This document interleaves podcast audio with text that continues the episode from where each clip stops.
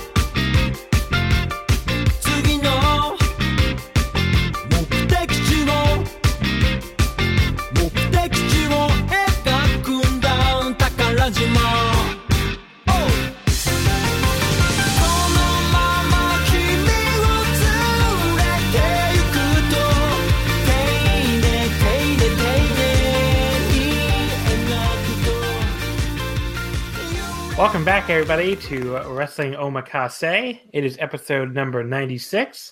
And this week, I'm joined once again by Taylor. Hi, Taylor. Hi, how's it going? Good. Um, Taylor, you're, of course, well known for being the most repeat guest on this podcast.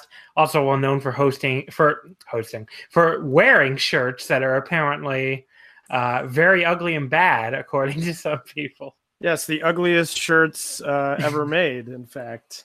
Right up there with the APA pounding ass shirt, apparently. But what is it? Always pounding ass. There you go. Do you know anyone who bought that? I don't know anyone who bought that back in the day. Uh, no. no, I don't know anyone who wore always pounding ass. I did know somebody who wore that that Stone Cold uh, two snake shirt. I definitely saw that one in the wild, but I never saw, you know, with the arms or the snakes or whatever. Yeah, yeah, yeah. Yeah. But you do own the champ. You own the champion carnival shirt. I do. So, I mean, I will be honest. The first time I saw that shirt, it just made me think. I really wish I had bought that shirt because it's like a, it was like a like a limited run or whatever. But uh, yeah, I don't know. I just thought that was funny. Caused a firestorm on Twitter today. Yes, the the most recent firestorm. Now that we don't have anything to uh, fight about. Yeah, I know. It's like a there's been a disarmament in the uh, the WWE wars of Twitter because like all of us. You you saw this today too, right? All of a sudden, like a lot of the pro WWE people have suddenly just been like, yeah, you know, never mind, it sucks.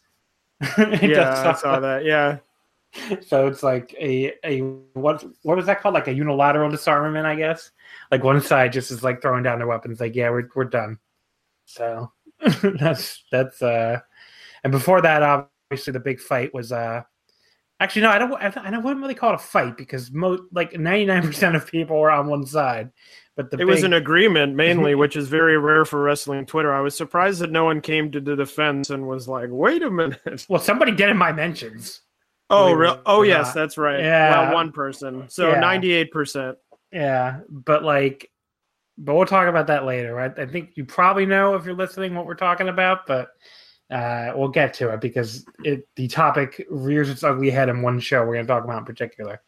But in the meantime, we're here to talk about New Japan because they just did their two Wrestling Dontaku shows, wrapping up the tour. And we're also going to talk a lot of Joshi, which, of course, you watch a lot of, Taylor.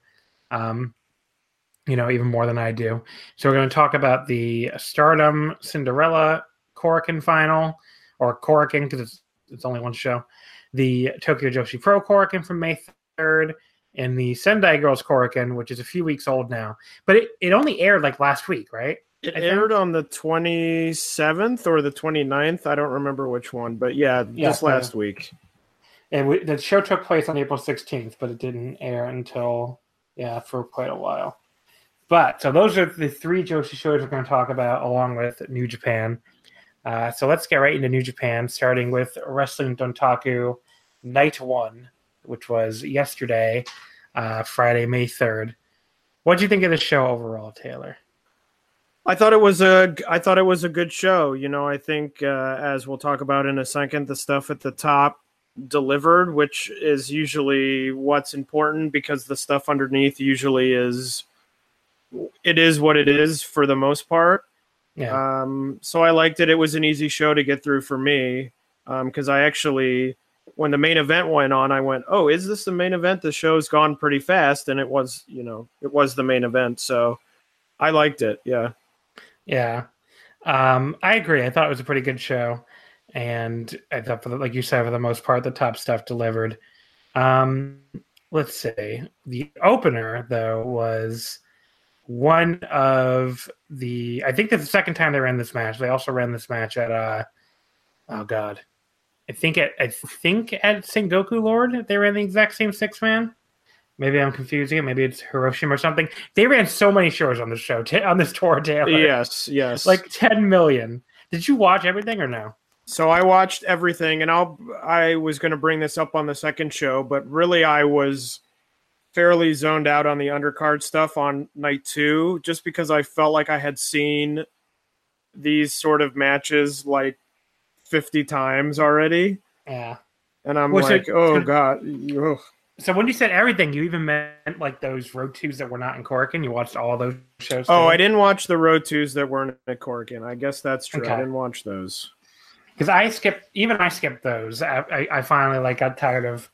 I can only handle so much road two, you know. I mean, I wa- watched. I, I did watch the two elimination matches from the, um, the Wednesday road two, the last one, but I didn't watch the undercard. I just watched those two elimination matches. Um, okay, so the opener of Dontaku Night One, uh, Tomoaki Honma, Shota Umino, and Ren Narita against Toa Henare, Yota Tsuji, and Yuya Uemura. Uh, Narita pinned Uemura in 1046 with a front suplex hold. Uh, I, I can mention really quickly too before I forget, since I just said I watched the two elimination matches. They're fine. They're not like worth going out of your way to see from that Wednesday show, but I think the main event, the Chaos and Ibushi versus LIJ one, was like pretty good, like three and a half star good. The Bullet Club versus Team Goto one really wasn't that great. Really, nothing you need to watch. So, I mean, neither are anything you need to watch. But if you have time, the other one's better. I just think it, it missed the atmosphere of Korakuen, you know, for those elimination matches because they did one in Osaka during the New Beginning tour, which they haven't done really that many of these elimination matches outside of Korakuen. And I feel like whenever they have them outside of Korakuen, it's missing that atmosphere of like, I don't know, in Korakuen, like women fucking scream their heads off when whenever a wrestler is like about to get dumped over the top rope. And I don't think for whatever reason the fans in Osaka or wherever the fuck the other one was, I think it was uh I don't I don't know where it was actually on the top of my head, the Wednesday show. Um, you know, the, the fans out there just aren't as into these things. They don't get them as often, so there wasn't that like screaming terror every time there was a near elimination, which I think really hurt. Actually, re- really hurts the matches. I mean, they're just a lot better when people are screaming over every elimination. But yeah, the six man tag, it was totally fine. I don't know what you could possibly say about it. It was fine. It I like Narita's finisher, um, which I guess is a fin. I guess we can call it that because he's been using it to end the matches. That you know, so many finishers in New Japan seem to have these sort of, um, I don't know what you call them, like s- either setups or tells. When you know, there's the Rainmaker pose, and there's the, you know, when you can sort of tell that the finish, the finisher is coming and this one seems to more often than not sort of come out of nowhere um, which i like and i guess the only other thing i had is when are you know narita and umino leaving Yes, that, I mean every single fucking preview. You're right. I end up asking this question like these these people are ready. I don't know. I mean, it feels like I guess we're now at the stage of um, with with I mean Sho Tanaka and Yohei Komatsu, they were ready to go like what like a year before they left, maybe more. So right, maybe they're just gonna hold on to these two guys forever, just like they did with Sho and Yo. But I don't know, maybe the next class isn't ready yet in the dojo. But it's I mean you could you could still send them off though. You don't even need to wait. You got but having and, uh, four, you've got four. Yeah, you've got four guys, so it's not like you're empty if the two of them leave. And I have a I have a thought um on when they might leave, but I'll save it for a little bit later in the show because it ties into something else. Okay. So match number two, Suzuki Goon, uh, Minoru Suzuki, Desperado, Kanemaru, and Taka Michinoku, defeating Yoshihashi, Tiger Mask, Ryusuke Taguchi, and Jushin Thunder Liger. Uh, Taka pinned Tiger Mask in 957 with the Michinoku driver. Um, first of all, is that Taka's first win in like two fucking years? Because he didn't get any pinfalls Um, last year, if I, remember, if I remember correctly. Yeah, I would have to go back and look. I mean, he's starting to wrestle more. I mean, obviously he's in Best of the Super Juniors, but I feel like just because his volume has gone down means it's probably likely it is his first victory in a while. Yeah. Um, but it makes sense to get him back in, you know, to build him up for the tournament. He looks great, I thought. Um, so he's not a total. I mean, he could still go. Obviously, he's been doing stuff elsewhere, but you know, Yeah, and he, I thought he, he and Tiger Mask. I thought they had a really cool exchange towards the end of the match. So, uh, which led to ta- to Taka pinning him.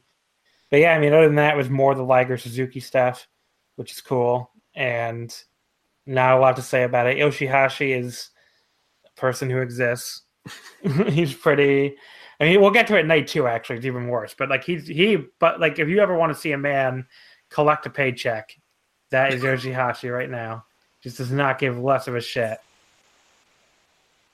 Uh, I Yeah. don't know, anything else to say about I this? don't. I, no, I don't have much else to say. No.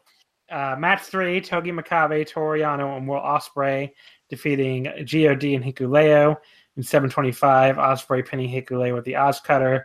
This was a match. I don't know. This was whatever. I have mean, one. I have one thought on this match, which is that, and I think I understand why he does it, but Will Ospreay tends to flip over on lariats more than anyone else I've ever seen in my life. Yeah, he does it every time. And I feel like that, I mean, I think he's doing it to save himself from doing back bumps. But to me, that sort of thing is saved for like, I'm in a big match and my opponent just hit me really hard. Yeah. But it seems to happen all the time, which sort of bugs me, even though I get it from a physical perspective. Um, Instead of I'm in a match and he hit me re- big match, he hit me really hard. It's I'm in a match and he touched me at all. right. But that's that's how Ospreay sells a lot of stuff though. So, um, but I don't know. Like this this God and uh, Makabe Yano feud, I almost feel like it's not getting enough hate. Like that was like such a drag on this tour. Pretty much anything involving the Bullet Club except for Ishimori and Dragon Lee was like the big drag on the tour. But this was like a like this was just nothing. I mean, they just didn't do anything at all with it except for the stupid like stealing the belts back and forth shit. They they dropped that after like a week, so even that didn't like didn't even mean, end up meaning anything. So I don't know. And then Tama Tonga got his Santa Claus bag or whatever he uses to carry the belts around now. yeah, it's just fucking stupid. Like it's not even funny or interesting. It's just fucking dumb. So I don't know. I just was not a big fan of this, and um. Okay, so that brings us to the next match, though, which is the six-man tag team match with Kota Ibushi and Roppongi 3K against Naito and Shingo and Bushi. Um, this was the first. They they ran the same match on both nights. Uh, this one was by far the shorter of the two. Um, it only went e- 11 minutes and 31 seconds. I think the the second night one went longer. Let me just double check. Yeah, the second one went almost 14. So this is the shorter of the two. It was still good, but it just wasn't, you know, the the second one. I, I kind of figured going in that this was going to be like the lesser of the two of them because uh, this was like fifth from the top, and the one on night two was third from the top. So I feel like they kind of saved the big all out performance for night two. But this was still good. You know, it's not like it was bad. I mean, you got that much talent in the ring. It's pretty tough for it to be bad. What'd you think? Yeah, I thought it was good. I've liked the. Um, I mean, obviously, it sort of got resolved on the following night, but I liked that the Naito Ibushi build has sort of avoided the, um, you know, drag apart brawl style of building to a match um, which seems to happen a lot in that they just sort of after the match would hang out and go, "Hey, I want a match." Oh, interesting. You want to like? It's a little bit of a change of pace that I liked um, stylistically, but in terms of match, yeah, it was a good match.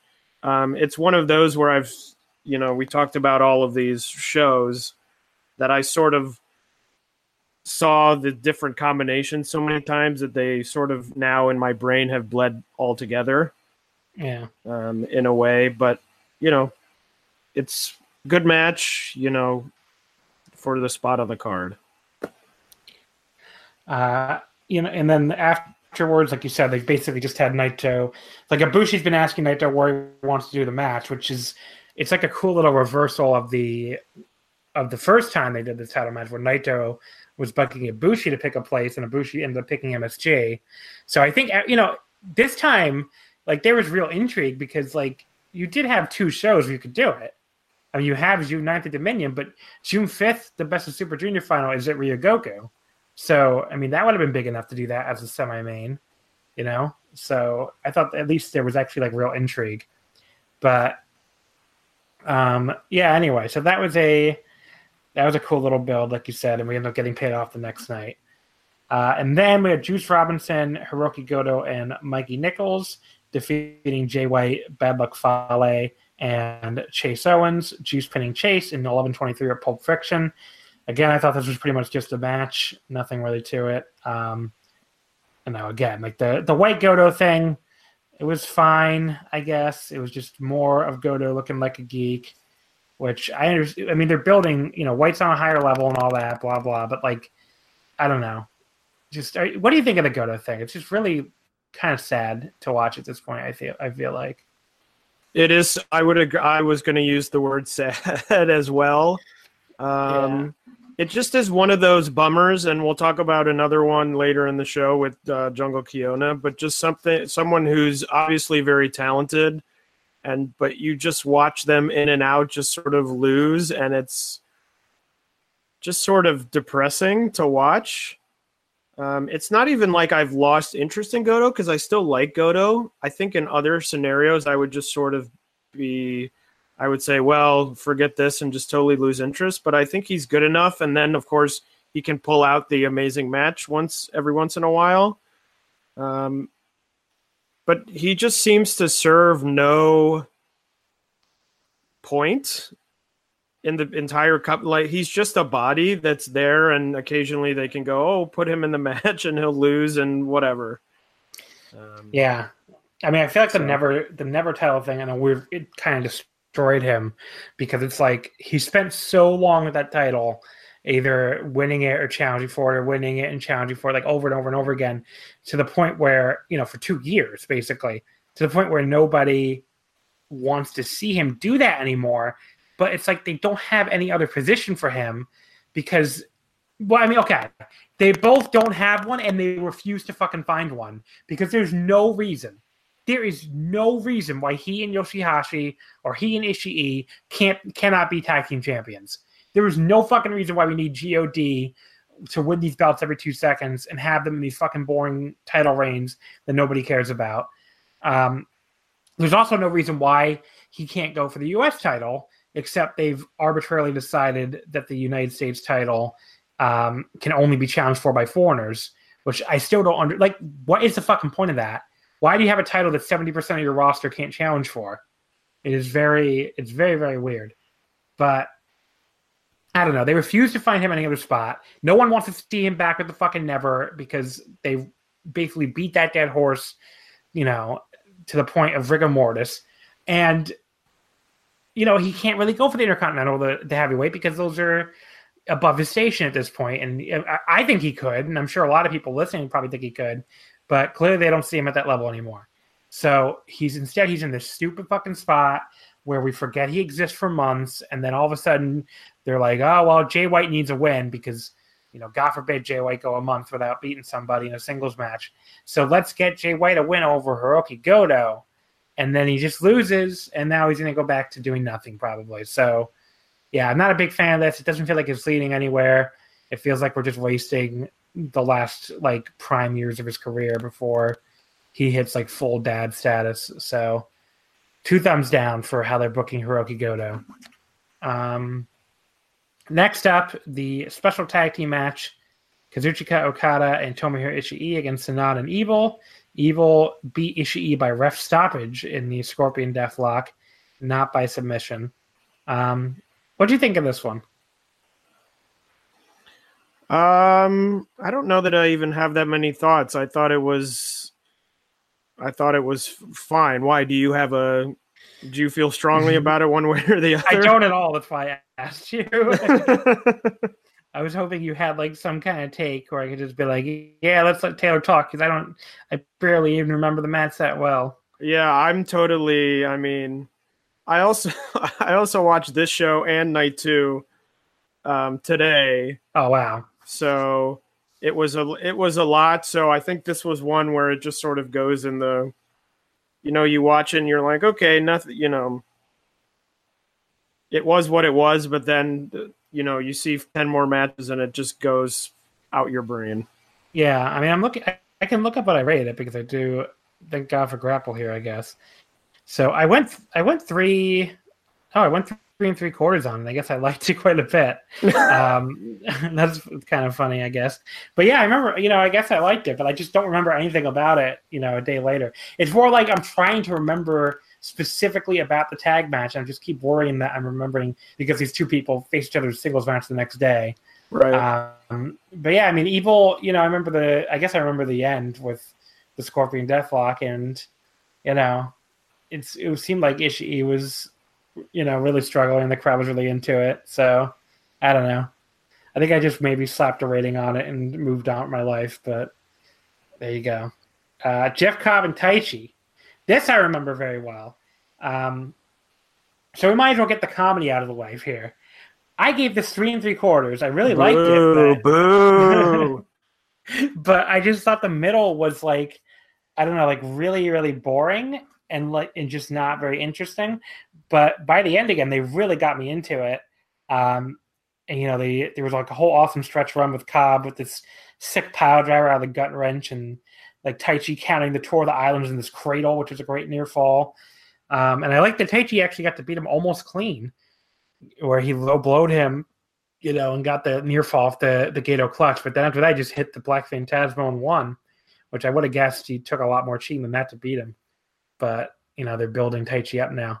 But yeah, I mean, I was like, oh, you know, I went three and three quarters. I'm sure lots of other people are going to have it, you know, much lower. And I get in the Slack, and it's like Joe Lanza gives it four. I think Dylan Justin gave it four. And you pop in with your rating, which you can just say your own rating. You're on the podcast. yeah, which is four and a fourth. Uh, Although I do agree with you, if I mean, if we're thinking of the same part of the match, that's sort of the middle. I was sort of waiting for things to happen, and then all of a sudden, a lot of things were happening. Um, yes. But that seems to be the sort of format of Taichi matches, Yeah. where the beginning starts incredibly slow, and then the question is, can they pick it up at the end? Which they did in this instance, and sometimes the answer is no. Um, I just thought it was great. It got really hard hitting. Um, the announcers, I don't know if you listen to the Japanese or the English um, commentary, um, but the Japanese commentary was losing their was losing their minds. I thought they're gonna like, you know, scream themselves hoarse with this finish because they were ah, um, which I always love. So that probably gave that extra Mm. qu- um, quarter star. Um, but you know, I just like people, you know, hitting each other. I think there was at one point when Taichi just kicked Cobb in the face, um, which I really liked, but was sort of taken aback by. Um, uh, but I just thought it was a really great. I mean, once they sort of got through that middle section, which I was sort of like, oh, okay. I thought it was a really heated, good match. Did I say Black Mephisto? I hope I did. I'm afraid I didn't say something else. But either way, whatever. Yes, I agree with you. I thought it was really good down the stretch. I just thought that that middle part was so boring that I would, you know, I don't know, really lost my interest for a little while. But you know, I'm I am not going to complain about a world where other people are rating Taichi matches higher than me. Like we're we're in a good world now, if that's the case. But okay, the main event, the IWGP Junior Heavyweight Title. Oh, we I should mention too. Taichi won the fucking title, which I feel like I'm burying the lead there. So Taichi is now a two-time never champion, and like Minoru Suzuki came out and like gave him a almost like a proud evil father, basically. Like was like, "Good job, son," which I just thought was really funny. But yeah, this was awesome, and I'm I'm happy Taichi is once again champion, and now he gets to go. We go into a show we're both going to with him as champion, which is really cool. So, and we, I'm guaranteed to get at least a a full Taichi entrance, probably with Miho Abe carrying the title down. So that's always appreciated. Yeah, we'll get into who his opponent is the following night, but it's would have guessed, I think. And then the main event, the IWGP Junior Heavyweight Title, Dragon Lee defeating Taiji Ishimori in 25-53 with uh, the Desa Desnucadora. Desnucadora. Hopefully, I at least came close there um, to retain the title. And again, really, really awesome match. I'm very glad they. I mean, the one thing I think anyone we we talked about this last week too, like you cannot complain about these long tours when it comes to like giving different matches that don't normally get to go 25 minutes. You know, these long ass matches, and I think this this and the the junior tag title match both really benefited from it. Benefited from it. Um, you know, this was you know I went four and a quarter on this. I thought it was awesome. Um, I thought Ishimori's like crucifix bomb counter was one of my favorite spots in the match. Uh, Dragon Lee like one upping that apron Rana by Ibushi to Naito from MSG by doing it, doing one where he like starts in the ring and like kind of like one arms his way over onto the apron. I think he's done that before, but it was an awesome spot. Um, there were like a couple spots I thought could have looked a little cleaner and maybe were a little like um, a little awkward. And to me, for a that's such a big spot fest like this, you have to knock it down a little bit for that. But the fact that I managed to go 25 minutes without dragging is very impressive. And that's why I'm still going four and a quarter here. Uh, I went four and a half. I really liked it. I was really down on Ishimori at the beginning of the year when he won the title because I felt that he had been good, but not really great, except outside of the um, best of the Super Juniors match um, last year. But he has been very good, and I thought that this match was great. Um, I really love the sequence um, of the suplex. The I, I, don't even know what you call it. Uh, the snap suplex off the ropes into the Canadian destroyer. Um, that whole sequence I thought was really strong. I mean, I think Dragon Lee is a lot of people love him and think highly of him, and I think even with a lot of the praise he gets, he's still a little bit underrated to me. Um, you know, he's up there. Obviously, he's linked with Hiromu, um, but I think he's up there in terms of talent when he gets opportunities like this to deliver. Um, which, when he's in CMLL, because of the way that company works, those opportunities come less often than they probably should. Um, so I'm happy to see him with the title here. Um, and I thought it was a really strong match, really fun match. Um, yeah, so I went four and a half. So overall, pretty good show, especially since the last two matches delivered. And it's not the undercard was awful or anything, so good show. Definitely a lot better than Dontaku Night One last year. Do you remember that? No, what Those... was the what was the card? the main events were uh, that fucking Cody Ibushi match that proved the Tokyo Dome one was a miracle. Oh, it was a fluke, yeah. Yeah, and then the Kenny Cody, the Kenny Page match that was like pretty decent, but also had like one of the most dead crowds ever here for a New Japan main event. Like the crowd just didn't give a single shit.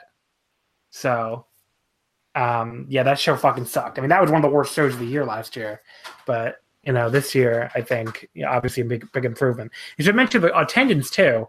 So I just told you what the main event was, which was it was a Kenny Omega match, which you know, whatever you may think of the guy, that he's a pretty big star. This show did only did 55 less fans than that show from last year. It did 4,011, I think, versus 4,066. So at that scale, you're talking basically the same. So a junior title match and Taichi versus Cobb, the never title, did the same, basically the same attendance as the big Bullet Club Civil War thing with, you know, top stars Kenny Omega and Kota Ibushi in the top two matches. That's pretty impressive, I think. But I don't know. Do you have any thoughts on the attendance? Um, I mean, it's good they kept it up there. I mean, I'm happy to see. I mean, I think it was a little bit of a strange. The whole sort of year last year, looking back in hindsight, was sort of a bizarre year. Yeah. Um, and I think in five years or so, we're going to look back and go, what was up with that? What was Mhm. going on? I mean, obviously, we know certain things that were going on, but just feels very strange to think back. I mean, you mentioned the matches, and I, I don't even know if, not knowing them, if you had asked me if I would have ever been able to pull those two matches out of, of my brain, I just don't know that I would have been able to do it because that was just such a bizarre pre- period of time in in the company. Yeah, the fact, the fa- the crowd just didn't give a shit. They just really didn't give a shit about that that fucking Bullet Club Civil War thing. But other than that, the only time I can say they ever gave a shit was uh that they did re- they reacted a lot better to, to the Korakuen, uh, the Honor Rising Korakuen, when you know Kenny and Kota you know got the team together. But I think that was as much about just seeing the Golden Lovers come back together than it was about anything with the Bullet Club Civil War. So. Um, but yeah, I mean, just a much better show this year for Dontaku Night One. Uh, so that brings us to Dontaku Night Two, which of course was today uh, on May fourth. So the opener here was a the the two young lion teams going head to head. Shota Umino and Ren Narita defeating Yota Tsuji and Yuya Uemura. In 736, Umino pinning Tsuji with the Fisherman Suplex. It was another solid young lion tag. Agreed. Yes, not nothing to say about that. And then the 10 man tag after that was a the Suzuki-gun team of Minoru Suzuki, Taichi, Kanemaru, Desperado, and Taka, defeating Jeff Cobb, Yoshihashi, Toa Henare, Tiger Mask, and Ryusuke Taguchi. Uh, tai- Taichi pinned, pinned Toa Henare with the Juji Hyo, which apparently is what they're calling his super kick because he just kicked him in the head and pinned him. Um, first of all, if you haven't been watching the promos, Henare has been teasing that he wants a shot at the Never title, which, like, for it's fucking ridiculous from, from like a storyline perspective because I don't think he's ever pinned anyone other than Young Lion, you know. Um, and, and it's not like he's been on some huge roll. He's gotten a few Young Lion pins.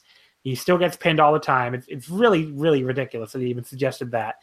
So it, I was afraid they were actually going to do that match, but I don't think they're going to do it now since Taichi just, you know, the new Never champion just pinned him in this tag, and it seems like we know his direction now for his next title shot. But yeah, I don't even know. It was weird they had Henare tease he wanted it, but um, just he hadn't done anything even to remotely deserve it.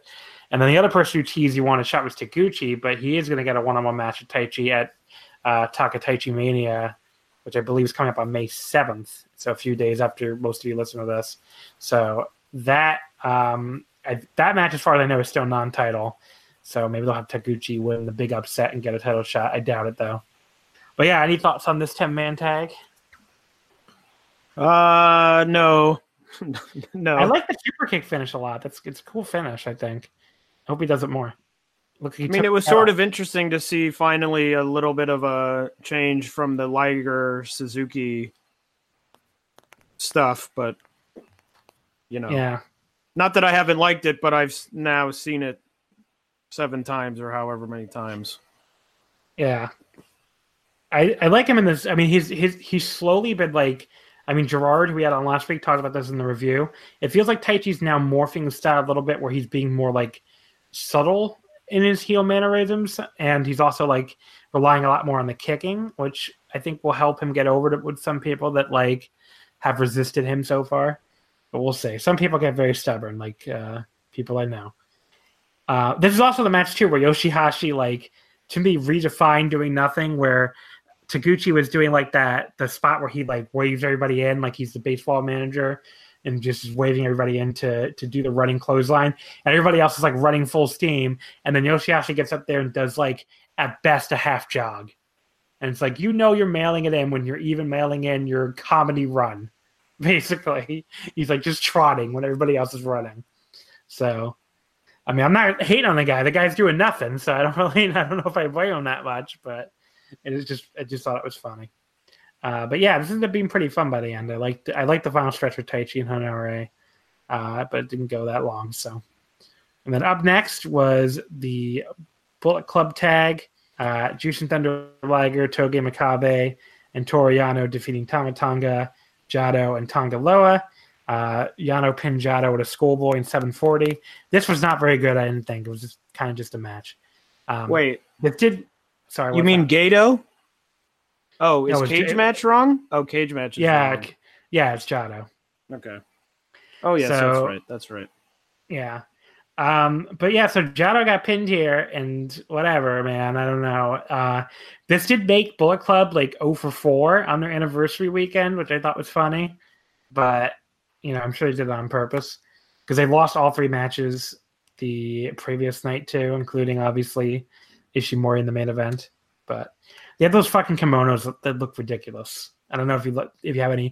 We've already given fashion opinions. Those kimonos look kind of stupid. I didn't even. I looked at them and I went, "Why are they wearing wrestling Dontaku kimonos?" And then I saw the date and I was and I thought, "Oh, it's the anniversary kimo- kimono, I guess."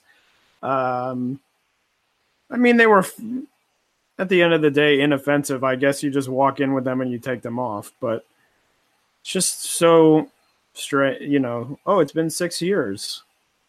I mean, in some ways, it feels like it's been longer than six years. yeah. Um, yeah, but yeah, another match. You know, sort of this undercard was my, you know, I was like, it's the end of the tour. Most of the most of the matchups are matches that have happened on previous nights, so the heat isn't there to build anything. Um, until obviously we get to a couple matches from now when we have a debut and stuff like that. But you know, largely sort of inoffensive matches on the undercard. Oh, we forgot to mention too the lot the previous night they, they played that video after Juice's match. Actually, they played on both nights, but it, they, first on the first night with the the times up guy, Yes. uh, which I, I guess is probably Chris Brooks from Rev Pro. That seems to be the popular guess.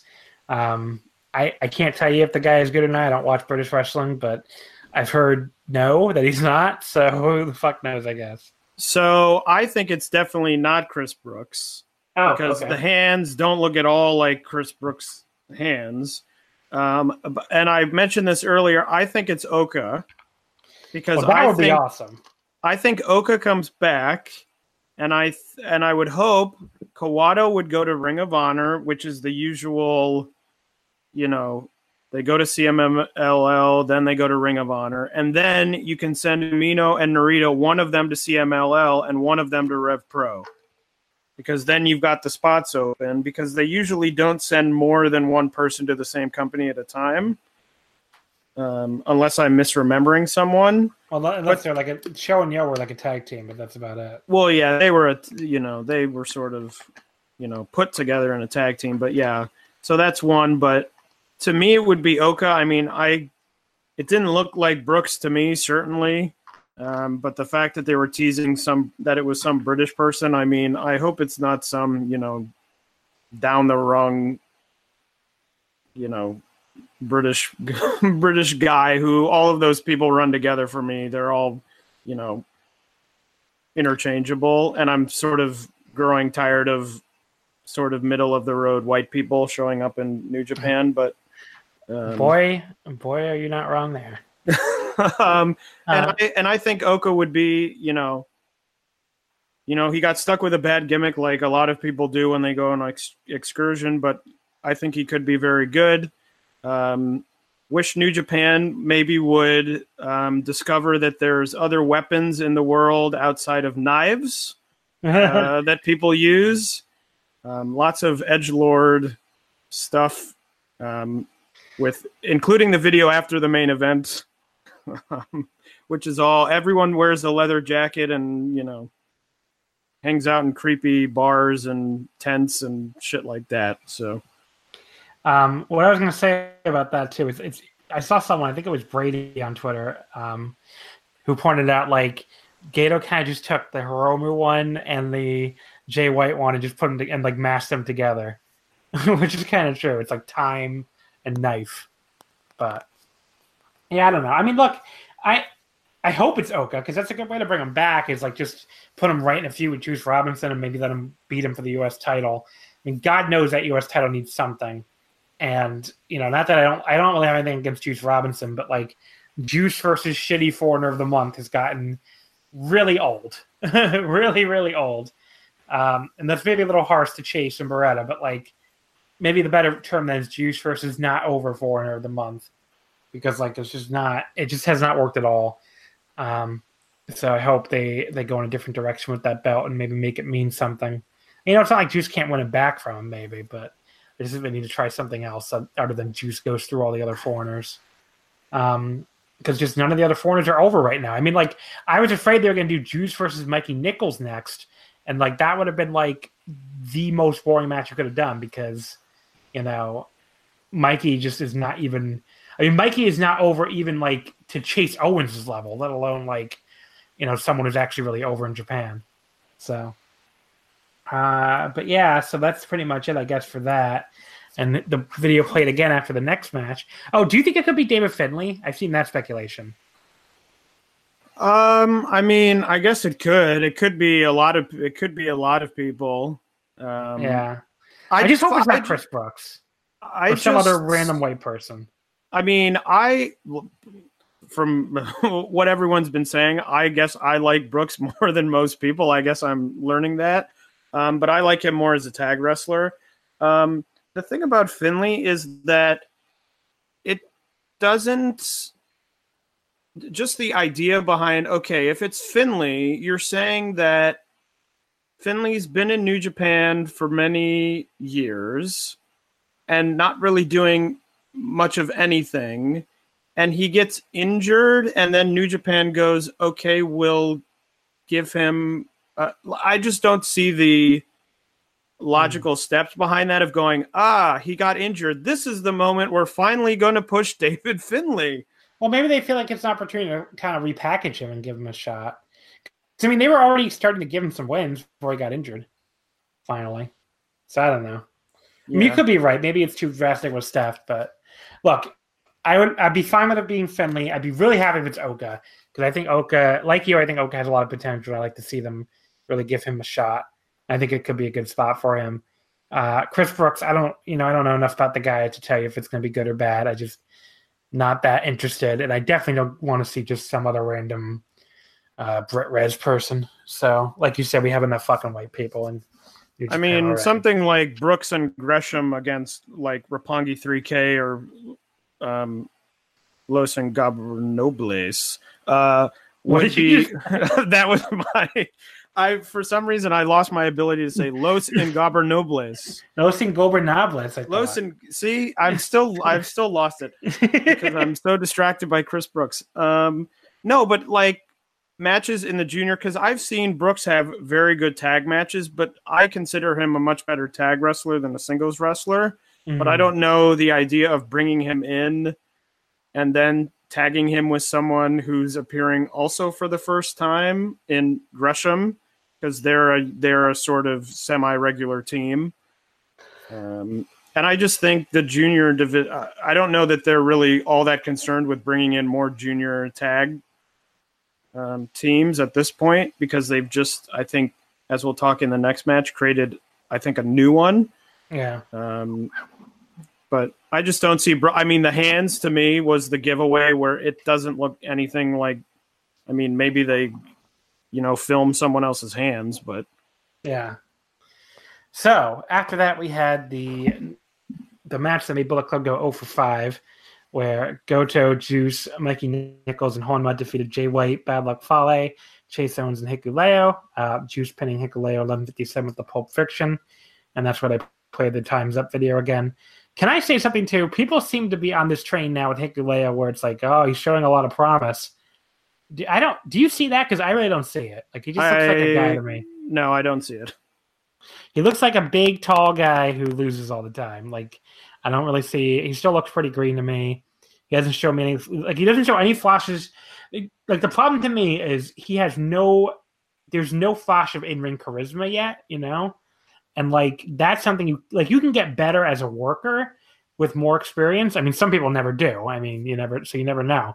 But you can get better at that. But it's much harder to get better in ring charisma. It does happen. I mean, look at like Shinsuke Nakamura. It's probably the most famous example. But it's much rarer than getting better as a worker. So usually, if with in charisma, if you don't show it early on, it can be really, really hard to show it later. So that's my that would be my big problem with him is he he doesn't have any presence to him, especially for a guy that big. Like there's nothing about him that makes you like really want to like keep your eyes on him. So that's my He has very issue. he has very feathered hair, which always throws me off because every time he comes out, I think he's about to go in for a like a shampoo commercial where they say, "Oh, your luscious locks will be restored." Um, so I don't know the whole thing. I'm just thrown off by something. He has the look like he just carries himself sort of like a kind guy, but he's obviously supposed to be a heel because he's in Bullet Club. Yeah, he has Um, big show syndrome. He's like a big dude, but he looks like he's probably really nice in real life.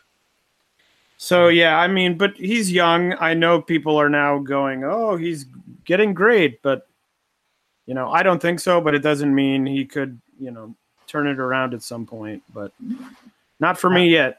Then we had the debut of El Phantasmo team with Taiji Ishimori, defeating Dragon Lee and Will Ospreay. Uh, this match went just under ten minutes. Uh, does Phantasmo's finish have a name? Because they just call it a modified facebuster here. Uh, I, I don't know. So he pinned Ospreay. This was pretty good. I went three and a half on this. Uh, it was pretty fun. You know, just just an all out spot fest junior tag. I mean, there's a couple things I want to talk about here. First of all, I don't. I've never. This is probably my first time ever seeing Phantasmo, and he looked he looked fine. I don't really didn't come away with a huge feel for him yet. Um, just kind of came off like a flippy white guy, which I guess is what he probably is. Um, he didn't like really annoy me in the match either, though, so that's good, I guess. Uh, do you have any hot takes on on ELP? So I've seen him once before. I saw his match two years ago. He had a match in Canada with um, Kyle O'Reilly that was really good. I gave it four stars, but that was the first and only time I've ever seen him. Um, I thought he was good, like you, sort of generic. Um, there were three things that bugged me. The first was spitting on the hand. I'm incredibly anti-spitting, um, especially in the you know if you're doing a s- sort of spit on your opponent like Naito does, I'm s- okay with that because it sort of involves less like look at my thing of spit I have. Um, so I didn't like that. I didn't like the thing where he had um, Ospreay in the Tree of Woe, and then he just went and he stood on his nuts. Yeah, that was that Um, was pretty stupid. didn't like that, and then I didn't like at the end when he teabagged Will Ospreay with the medical uh, ice bag. I didn't like like it all came off like all three of those things came off as very sort of juvenile to me in a weird way where I was like, ooh, I don't like this is like some weird white guy who thinks that you know teabagging someone is funny, like some bro who's like, hey, isn't this hilarious? And it's like, Yeah. no, it's sort of just stupid. Um, but I mean, he d- he did well in the ring. I mean, certainly better than some other people have done in their first match, especially with the big hype with all the video with the video playing all the time. Um, and I think that he, um, I mean, I don't know. I sort of booked it out to, I can imagine that they would have a junior title shot on Dominion. I mean, that's what I'm thinking he and Ishimori Oh, junior- will be junior doing. tag. yeah, tag. junior tag. Yeah, junior Yeah. tag. Um, yeah, which that'd be cool. I mean, look, the junior tag feud needs to go somewhere else now, clearly, and you know, I think they could probably have a really good match. Those four guys. I mean, Taiji's been awesome all year, and so over Punky 3K. So even if Phantasmo's not great, how far can he drag that? How far down can he drag that? You know? I mean, it'd also be nice to get him. I mean, this has only been one match, so uh, it's not really a complaint of mine. But to get Phantasmo into a match where he's not across, he's not doing the Spider-Man meme with Will Ospreay. Um, so, and just to see him against two people who are very different than him, instead of like I'm Will Ospreay and I'm El Phantasmo, and we're sort of the same, two versions of the same guy. Um, Will in general just works so much better for me in New Japan when he's in there with juniors instead of heavyweights. I just think it makes it looks so much less ridiculous having other people sell for his like fucking featherweight offense when they're when they're at least other tiny people, you know. But I think maybe that might be an issue I've had with his heavyweight run so far this year. It just looks kind of silly to me sometimes. Um, but as far as like, and he, I, I don't. Does he grunt less when he's in there with juniors, or is that my imagination? Like I feel like he really. I think grunt- I noticed the grunting less than you do. so I. I'm not even think sure he- I could say. I think he Um, grunts less when he's in there with juniors, but maybe, maybe I'm wrong. Um, all right. After that, the six man tag: Kota Ibushi and Roppongi 3K against LIJ for the second straight night. Uh, this time it was LIJ getting the win, with Naito pinning Yo with the Destino in 1347. This was awesome. Like I don't know, they really. First of all, Fukuoka was so loud just for Naito and Ibushi fucking facing off in a six man tag that you like if you just turned it on, you would probably and had no idea what you're watching, you would probably think they're in an IC title match because like they were that loud at the start of that match when they faced off. Um, but yeah, I thought this match was awesome. Uh, I went four stars flat on it. You know, I thought it was maybe my favorite undercard tag uh, of the entire tour, if not the entire year so far in New Japan. I mean, they just went nuts to an exchange. Like Naito and Ibushi had like some really cool exchanges early on. Uh, uh, Naito did that modified Gloria where he like dropped Ibushi right on his fucking neck. Um, and there were also like there was a Bushi versus Takagi had a really cool sequence. I mean, the the pop up Death Eye Driver by Takagi was awesome.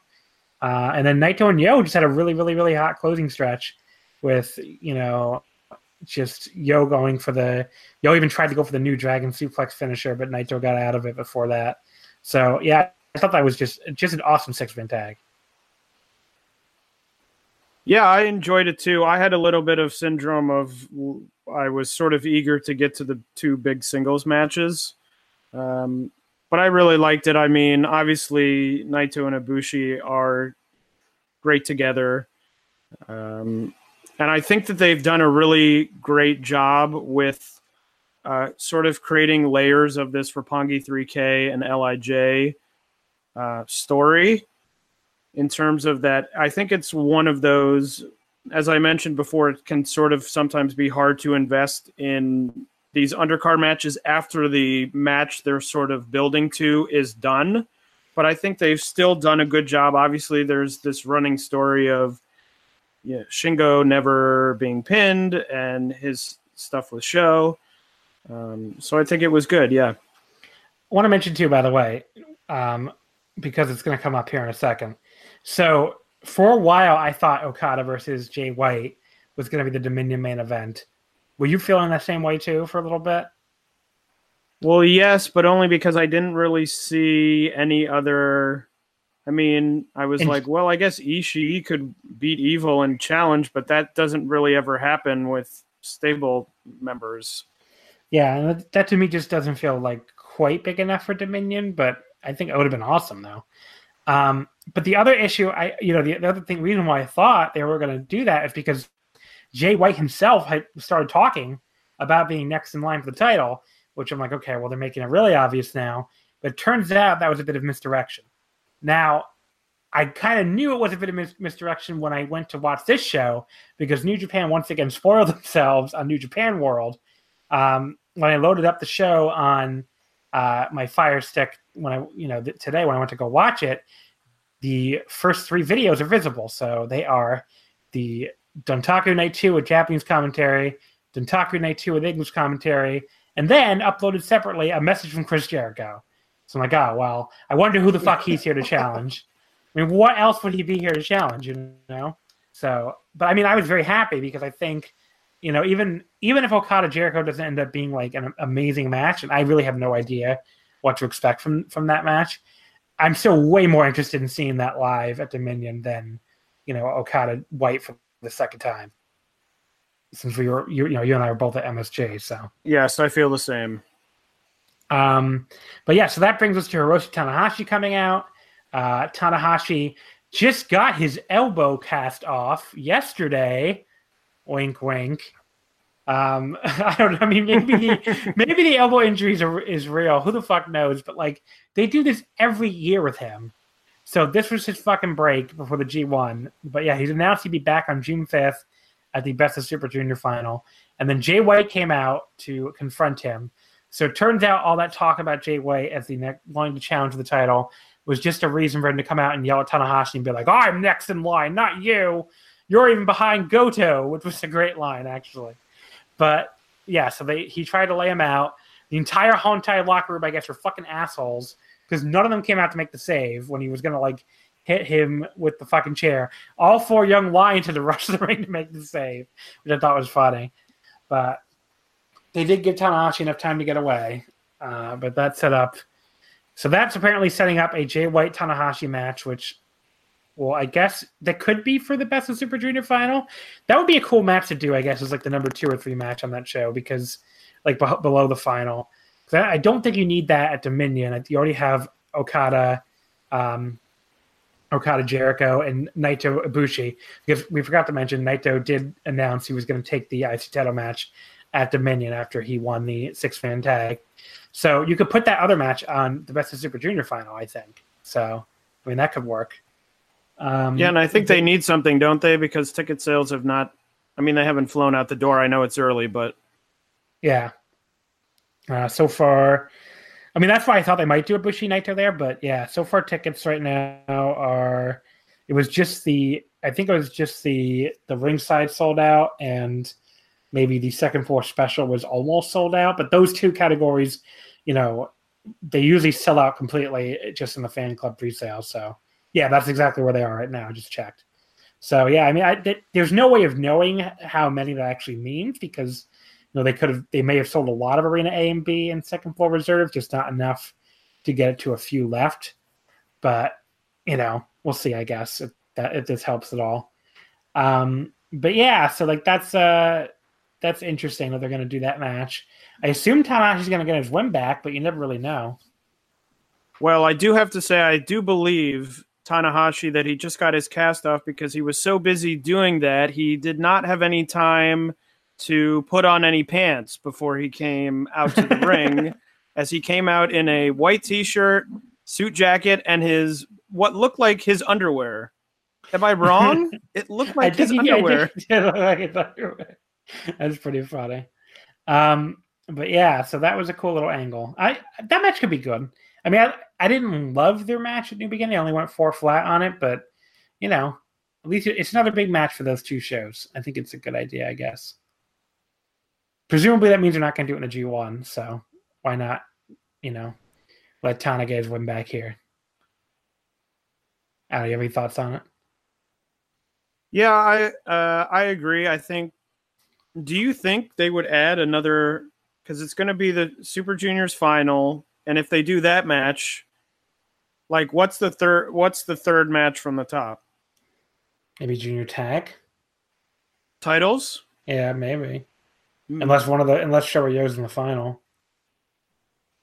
Yeah, I mean, I guess they could do that. The only issue with that is that you've got no time to Yeah, build it because if the people are still in, then you're going to be announcing it the day before or whatever it is. What if, you could do Liger Suzuki?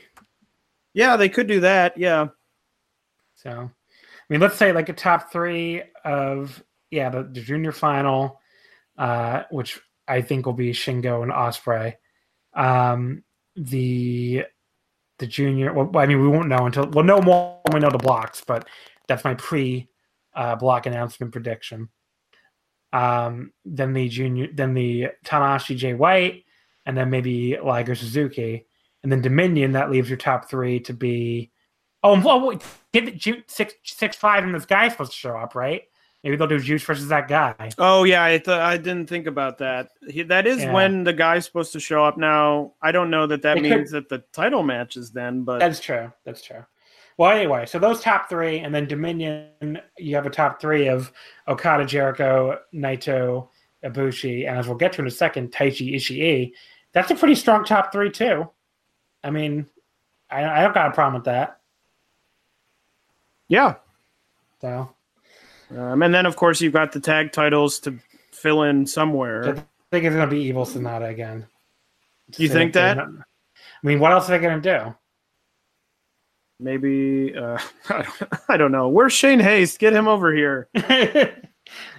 um, but yeah, so that leads us to Evil Ishii, the semi-main here. Um, I think I'm a little lower on this than some people. I went four and a quarter on it. I thought it was, you know, the start was really awesome. The closing stretch is really awesome. I thought it really drags in the middle, and that really hurt it for me. Um, you know, I've seen a lot of people go four and a half and four and three quarters, which I ju- I think the middle is just too boring for me to really go that high. But you know, four and a half, I, I mean, four and a quarter, I still loved it quite a bit, just not quite at that level. What did you think? So I did have it at four and a half, but I can see I can see what you mean. Like my four and a half would probably be closer to four and a fourth than four and three quarters. Um, I liked it. I mean, I don't really have that much to say in that. I think the things I like about it are the things I like really about every Ishii match um, at this point, which sounds like a criticism where you say, "Oh, it's you know it's the same match he always has," but I love all of his matches. Um, and when I say it's an Ishii match, I think the people who watch New Japan know it's sort of you know what you're getting um, with that style of match. There was that headbutt where Ishii headbutted Evil, not on the top of the head, but it looked like in the face, um, which sort of um, surprised me a little bit. But yeah, I went I went four and a half, um, but it to me, I think I'm a higher. I think I'm on the higher end of rating things, probably, and so this feels like one of those four and a half matches where six months from now, I look back at my list and I go, "Oh yeah, that that was that match," but what you know, and I don't remember that much about it. Um, so it could fall a little, but I liked it, but not much to say because it, you know, it's the match I expected, and that was the match they had. Yeah, I agree. Um, you know, I mean, it, I, I don't really have any complaints besides the fact that I thought the middle was really boring, but um, you know, still really good match. Obviously, the the end the ending closing stretch really made up for it. So still enough for me to go four and a quarter. That brings us to the main event. Oh, and by the way, when Ishii was talking backstage, Taichi made it official. He did challenge him to fight him for the NEVER open weight title, which I, I thought that was going to be the direction when when these cards are booked. I thought maybe you know Ishii and Evil would be like a, a number one contender NEVER title match, basically, since I didn't see what else the winner here would be challenging for. Since I thought the I, thought the heavyweight was going to Jay White, but ended up going a different direction. So that makes sense, and it's a rematch of a match that everybody seemed to love from the New Japan Cup. So I'm quite excited for that one. Uh, the main event, the IWGP Heavyweight title, Okada defeating Sanada to retain the title. This match went 38 minutes and three seconds. Very long match. Um, so I liked it, but I did not like it anywhere near as much as their New Japan Cup match. There were a few complaints I had with it here. First of all, uh, Okada is not very good at leg selling. He's very inconsistent at it. So when that has to happen for a long part of the match, that's always going to hurt a little bit. Um, I I mostly liked the first 20 minutes, just not quite as much as I liked the early part of the match in the New Japan Cup match. I thought they were doing a lot more interesting mat work. Um, it was minutes 20 to 30 that really killed it for me as far as being like a really elite level match. Um, you know, I thought they had this really like around the 22 minute mark, they had like a like a pinfall reversal sequence that just didn't look very good at all. Um, that would be like a that really kind of took me out of it just when I thought it should be ramping up. And from like that 10 minute stretch, it just felt like they were sort of on different pages and it looked very awkward at times, especially compared to what I thought was a lot smoother in the New Japan Cup final. Um, after the 30 minute mark, I thought it picked up a lot. Uh, and that's what kind of saved it from me from being like a bad match, you know, or being at least like a, a, an average match. Um, you know, the the last like few minutes, especially like with Sanada going for those moonsaults and everything, the crowd was really going nuts and all that stuff looked good. So I thought they like pulled it out of the fire at the end. Uh, I ended up going three and three quarters on it, but you know, I just obviously that's way below what I had the New Japan Cup final match, which was four and three quarters. So just not even close to that match for me. What'd you think? I feel a little sense of deja vu talking about this match. As the last time I was on, we talked about a Okada Sanada match that I liked less than you. Um, so I would go three and a fourth. Oh wow. Um, my no, my first complaint is why was this match almost forty minutes long? Um, I don't understand it. It was very long. It felt very long. And we touched on it earlier with Jericho. The one hope I have for Jericho, I don't know if that match will be any good at all. I have no idea. My one hope is Jericho cannot go 40 minutes. I know I know that for a fact. And so I hope they don't go 40 minutes because I would, you know, there is, um, and people have mentioned this before, but why is it that seemingly all of these heavyweight title matches go this long. You know, can we get one that's 25 minutes? Which, by the way, is still very long. Which, yes, is still very long, but not as long as this. and so, my hope is that in addition to maybe knocking Okada out of his sort of formula that he's now developed for these matches, is that the length of it will also be shorter, which might help um, what I think is sort of these matches where I think they go into the doldrums pretty often, where I just sort of lose. It's not even that I get to, you know, sometimes you watch a match and something happens on your phone and you look at your phone and then you get distracted and you're like, oh, I missed it. I was watching this match very closely and I felt weirdly like I was zoning. I, I couldn't really focus on it because I wasn't all that interested. Um, it's just, and I've talked about it on this show before. I am not, I really cannot get interested in Sanada. He just to me is a total blank slate, nothing. I don't know what, what is he? I, I don't even really know who he is when you think about it. I mean, he's a wrestler. He, you know, is an LIJ. But I, if you said, what is this guy? you have to describe his personality in three words. You can't use wrestler or anything he does. I mean, he's sort of quiet and intense and I, I don't even know if I could think of a third word. I just find him so and obviously he's over with people as is proved in this match with the crowd going crazy, but he's just not for me. So I think I was already behind the eight ball in terms of liking this match, and I just thought it went too long, and it felt very much like a um, Okada, you know, going through the steps type of match. So that's my thoughts. What did you give the New Japan Cup final? Do you remember? I gave it four and a fourth. Okay, so you, we were almost we were exactly a half star different on both of them. That's kind of funny. Uh, but yeah, I don't know. I like Sana a lot more than you do, but I just, I mean, his character is supposed to be like a, I don't know, like a quiet millennial. that's what I, the vibe I always got. Like he's just a, a younger guy, you know, he's a different generation, and you know, he kind of marches to the beat of his own drum.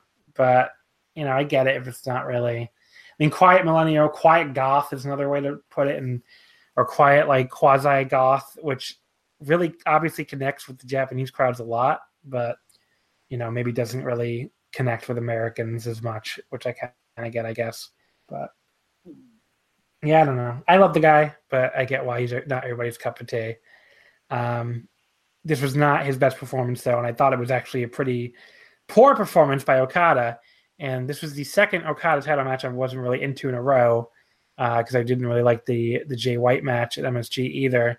And you know, at the time, I really blamed that on Jay, but I'd like to see Okada maybe turn things around a little bit here. I know people are going to be like, "Oh, people are hating on Okada again because he won the title back," and I don't really think that's the case. I think you know most people's opinions have hardened, have long ago hardened on one way or the other. And I, I like Okada. I'm not like an Okada hater or anything, but you know he's in my number two match of the year with with Sanada from the New Japan Cup final.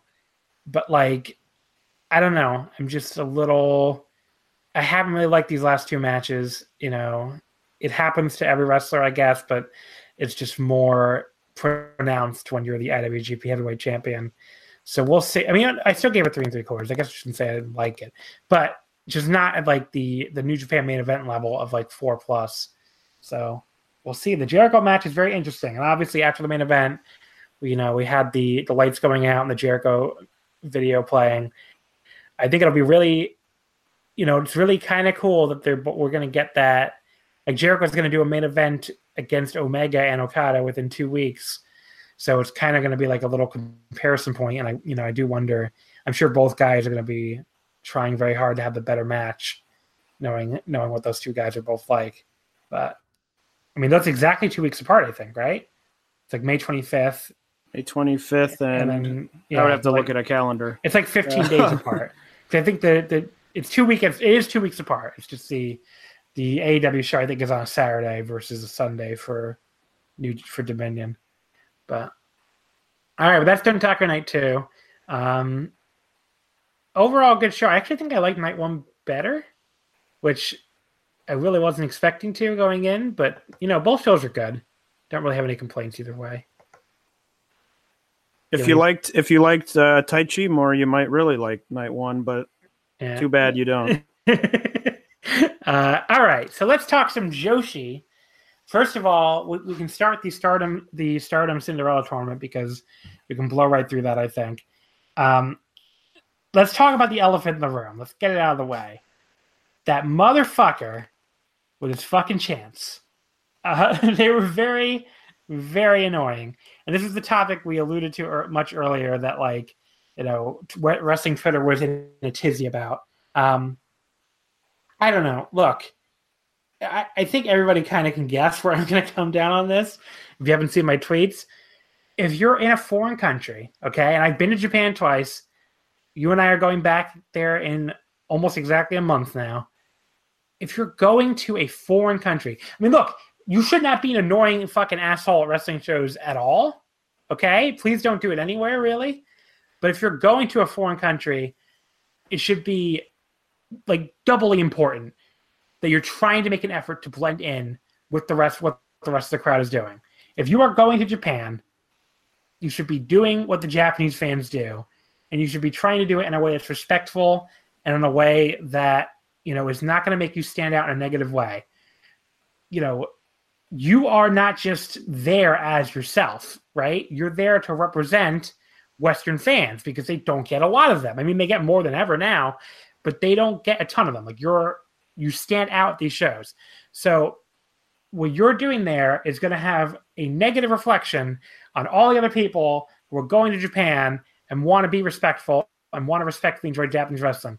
The idea you don't want to be an annoyance, and so the next time another fucking white person walks into Korakuen Hall, Japanese wrestling fans are going to look and go, oh, the last one was really fucking annoying.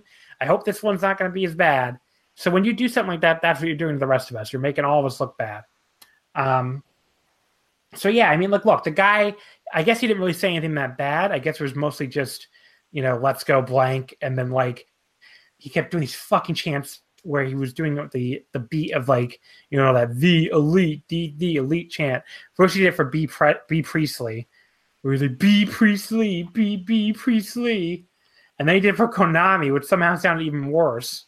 Like Konami, Ko Konami, but like you're doing it to utter silence. Everybody else is trying to take in the match, you know, especially at Joshi. He did it in New Japan, All Japan too, but at Joshi it stands out more. Joshi crowds, you know, they do they do a little bit of chanting, but for the most part, they yell for their favorite, they yell when they're in trouble, and they watch a little more quietly than other Japanese than like male Japanese wrestling crowds. Is that fair? You watch even more Joshi than I do.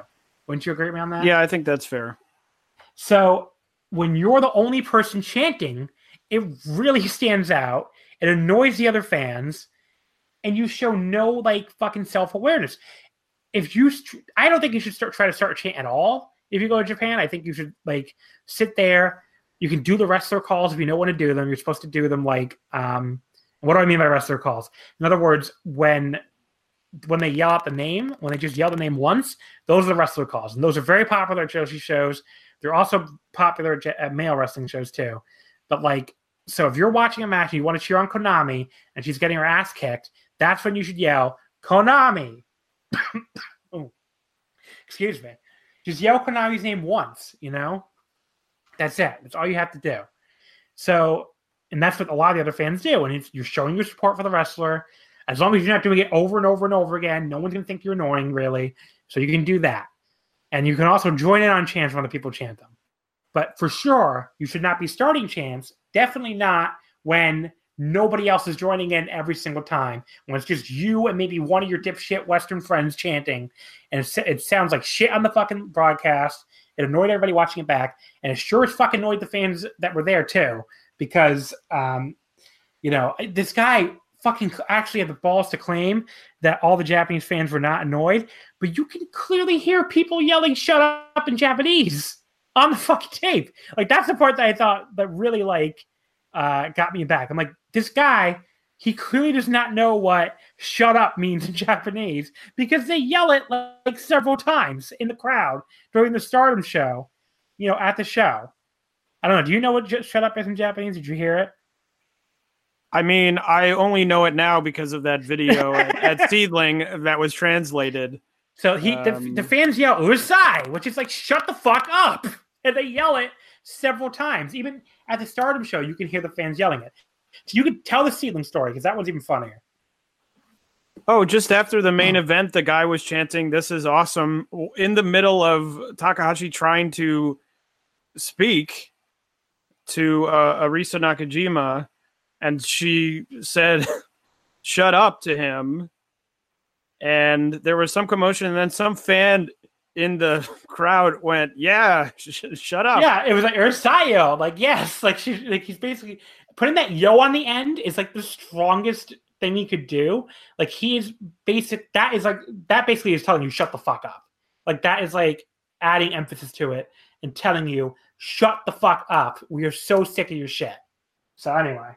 Like for any for that that guy is just clueless to actually go on Twitter because on top of everything else, on, on top of doing the chanting, he actually went on Twitter and argued with people and said, "No, it's just the Guardians on Twitter."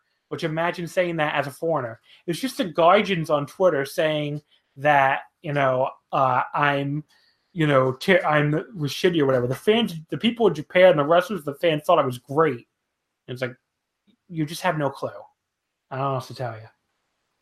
But yeah, it was really annoying watching the show back, wasn't it? Um, I agree with you. it, it, I'm going to say a but, but it's not me disagreeing with you. I agree with you, but even let's pretend for a moment, a hypothetical, that this show took place anywhere else that's not Japan, and it yeah. looked the same and it sounded the same, and you're in the crowd and you're doing the chants, and no one joins in with you. First of all, no one joins in. So, isn't there a moment when you say to yourself, "Oh, no one's joining in on these chants. Maybe I should not do like." You're just like, "Well, I'm going to keep doing these chants."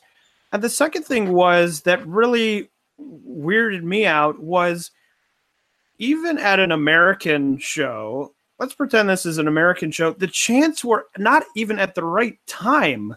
Yeah, like like there was um I don't even um, which match was it? It was oh, I think it was Hana's first match, and she was in the ring, and I think um, Andras Miyagi, Miyagi was yeah. outside and it was one of those, you know, oh, we're, you know, 10, you know, 9, 10, 11, one of those things. And the guys, you know, Hana's standing in the ring, sort of posing, and the guy's like, let's go, Hana, you know, doing this. I'm like, that's not the right time to do this chant. Are you kidding me? like, you don't do it now. There was the match, um, Bea Priestley and uh, Hazuki in the first round. Like two minutes into the match, the guys, this is awesome. I'm like, really? Two minutes? well, they do that all the time now in America. Like before But they not- even do anything. But not two minutes in. I mean, No, I've seen I've seen them do it before they do anything. oh well, yes, but that's like two guys when it's like you know, Oh, like legends. it's yeah. like you know Nick Gage and I don't know. I'm trying to think. Like I'm sure when Moxley starts wrestling again, you know, it'll be Moxley and Gage, and people will go this. But that's a different thing. The match hasn't started. Yeah. They're going, oh, it's awesome to see these guys in the ring. But here it was like the match barely started. Like what what is awesome about the first two moves of this match? So that was a thing that got to me more than it was just like it's totally wrong in general. Not Yeah. even and then add on the fact that it's, you know, in Japan. That's a whole nother layer. But the even the first thing is wrong. So it isn't even to me it wasn't even like a or it became that once I saw this was it's not even you know, if he's saying, Oh, the Japanese people liked it, which clearly they didn't.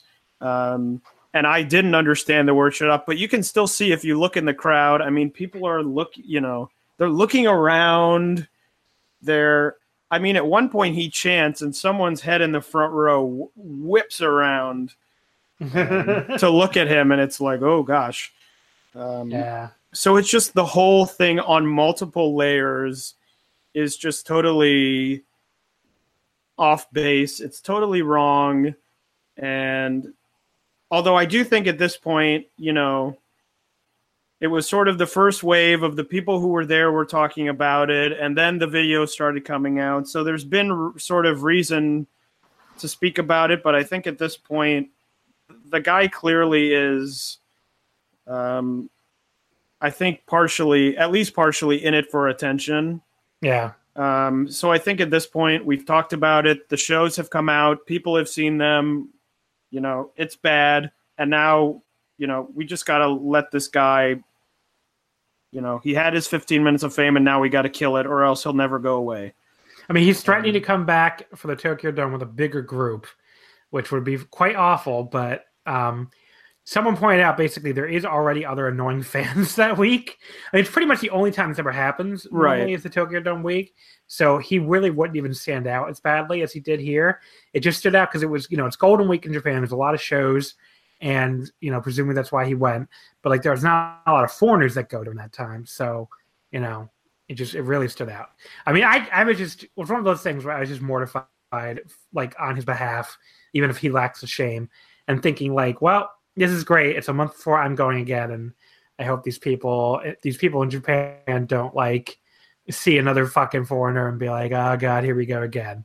Yeah, my So- f- my friend who I'm going with heard about it because obviously it's sort of been the talk of mul- sort of multiple circles of wrestling um, of the wrestling world. Um, and he mentioned to me, he said, you know, if that happens when we're at a show, I would just. It's sort of like, um, even though you're not involved, it's someone else. You are also embar- if you're at the show, you're also embarrassed because you're sort of in the group together, even though you obviously don't know this person.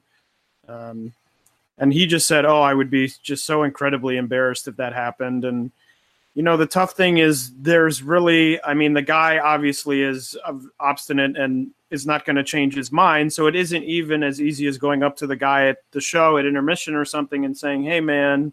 You know, no one's joining in. Just you know, be cool because I'm sure he would say, "Oh, what do you mean? This guy really loves this guy really loves my chant. Can't you tell? He's sitting here very quietly.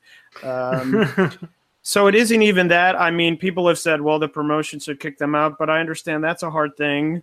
You know, and at a lot of these shows, um, at a lot of these shows, some sometimes no one speaks English. You know, you go to these shows and you know they're very friendly and they try and help, but it's not as easy as just having someone go up and say, "Excuse me, sir, you know, you have to leave." And of course, the guy's going to argue back and say, "Oh no," and then you're talking about, you know, obviously causing a scene, which is not um, looked Not- well upon. So it's a whole No. thing where people have said, you know, it's up to the promotions to kick them out, but I don't really, you know, put it on them or expect them to, you know, go in and and be the law in this situation. So unfortunately, it's sort of an it's an unfixable situation. Unfortunately, And the We Are Stardom account, uh, I think it, the dude's name is Sonny, I think, right? yeah, Sonny. He, yeah. he made he made a statement about it, which I thought was really uh, a good statement. Good, sta- you know, it's like a, almost like a you're basically being subtweeted by a promotion.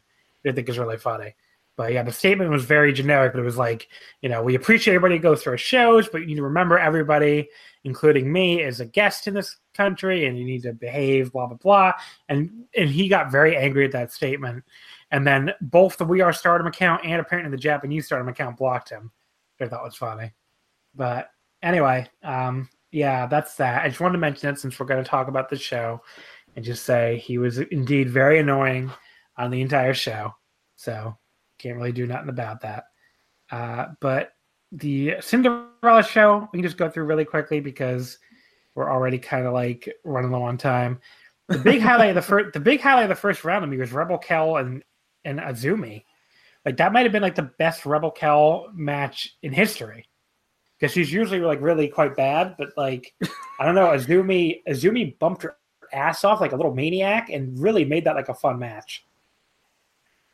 I mean, it's obvious. It's obvious why Rebel Kel is there, and I don't just mean from a you know horny perspective, but I mean she's very tall. She has sort of an interesting look that's like someone that might cause trouble at a southern um, highway rest stop or something like that. Um, so I can see why she's there. It is true that she is getting better. I agree with you. I thought that she was also. Um, a lot better. You know, there were minor sort of nitpicks that in the comments to open the video, she talked about the fact she isn't winning a lot. She's very frustrated. Um, and then she came out and her first pin was very lackadaisical. And I was thinking, well, if you're very frustrated with not winning, I would think that you would want to really try and pin this person. I know she's much smaller than you are, but you know, little things like that. But I'm more happy to nitpick those sort of things than the things that are um, like, oh, the structure of this match is totally a mess and it's not going well. Yeah. Um, but that's uh, I thought it was good. You know, it's only a five minute match, so so whatever. Um, anything else stand out in the first round for you? I, Konami and Momo Watanabe was really fun for a five minute match too. Yeah, I thought the last three matches of the first round, as probably would be logical, were the best three matches of the of the round. Um, it's sort of hard to talk about some of these matches because they're going, as you mentioned, a very short amount of time because some people are going over the top rope. I mean, we can talk about one thing. The end of Bea Priestley and, and Hazuki was botched Yeah, I think so. but I didn't even really understand. They went flipping over the rope. Bea Priestley hit the floor first, but I didn't even really understand what is the corrected, non-botched version of that finish Yeah, I don't know because it seemed very perilous to begin with, unless the goal was for Bea Priestley to end up sitting on the apron and somehow power bomb Hazuki or something like that. But that was sort of very confusing. But that's the only mm, other match that really sticks out to me in the first round. Uh, but yeah, so the first round pretty decent. The second round ended up being only three matches since Kagetsu and Tam Nakano went to a time limit draw. Uh, Starlight Kid beat Hazuki really quickly. Kanai beat Azumi, and this is apparently where Azumi got injured, and she's gonna miss a lot of time. It sounds like, which is kind of sucks because she had been getting looking really really good lately, and you know, obviously, but she's still very young. She I think has not even turned seventeen yet. No, I think she's still 16. Yeah. Yeah, so she got plenty of time. And I think someone pointed out, maybe it was even you in the Slack, but somebody definitely pointed out that like this is the same injury that Momo Watanabe had when she when she missed most of I guess 2017. So you know, and she obviously came back from it very strong and you know, turned into you know the best, probably the best women's wrestler in the world last year. So there's no reason why Azumi can't come back from this and still be really good, since you know still got a lot of career ahead of her probably. Yes, it was me with that very astute observation. I'm glad I stole it then for my podcast. uh, but yes, so that's the quarterfinals, and also Natsuko Tora, Natsuko Tora defeated uh, Hana Kimura in the other quarterfinal match. Uh, semifinals, Arisa Hoshi- Hoshiki defeated Natsuko Tora. Uh, Konami beat Starlight Kid, and then Hoshiki beat Konami in the finals, which I, I liked a lot for a 10 minute match. I thought was very good. Yeah, it was a fun. I mean, as I said, some of these, you know, it sounds like we're really, you know, flying through them, but some of these matches are so short. I mean, even that match was very good. Um, but again, it's 10 minutes, so there isn't really much to say beyond, you know, oh, I like the, you know, I like the match. I also thought it was very good. Um, I liked like three and three quarters, I think. I yeah. I mean, I like having Arisa. I think that Stardom now has a pretty good um, roster where they're able to maybe take um, you know, do this tournament and pick someone who maybe you wouldn't expect and see what happens with them, as opposed to really trying to put some gas behind someone who needs an extra boost. Um, so I like the winner. Um, I'm not sure what percentage of people before the tournament would have picked um, her to win. Probably zero. Um, yeah, or or very low. Um, but I liked it. I thought it was a strong tournament and a strong end. I like her, and I, I actually think I even like Saki Kashima very slightly better. So maybe of the two, I think I like her a little bit better. But that's it.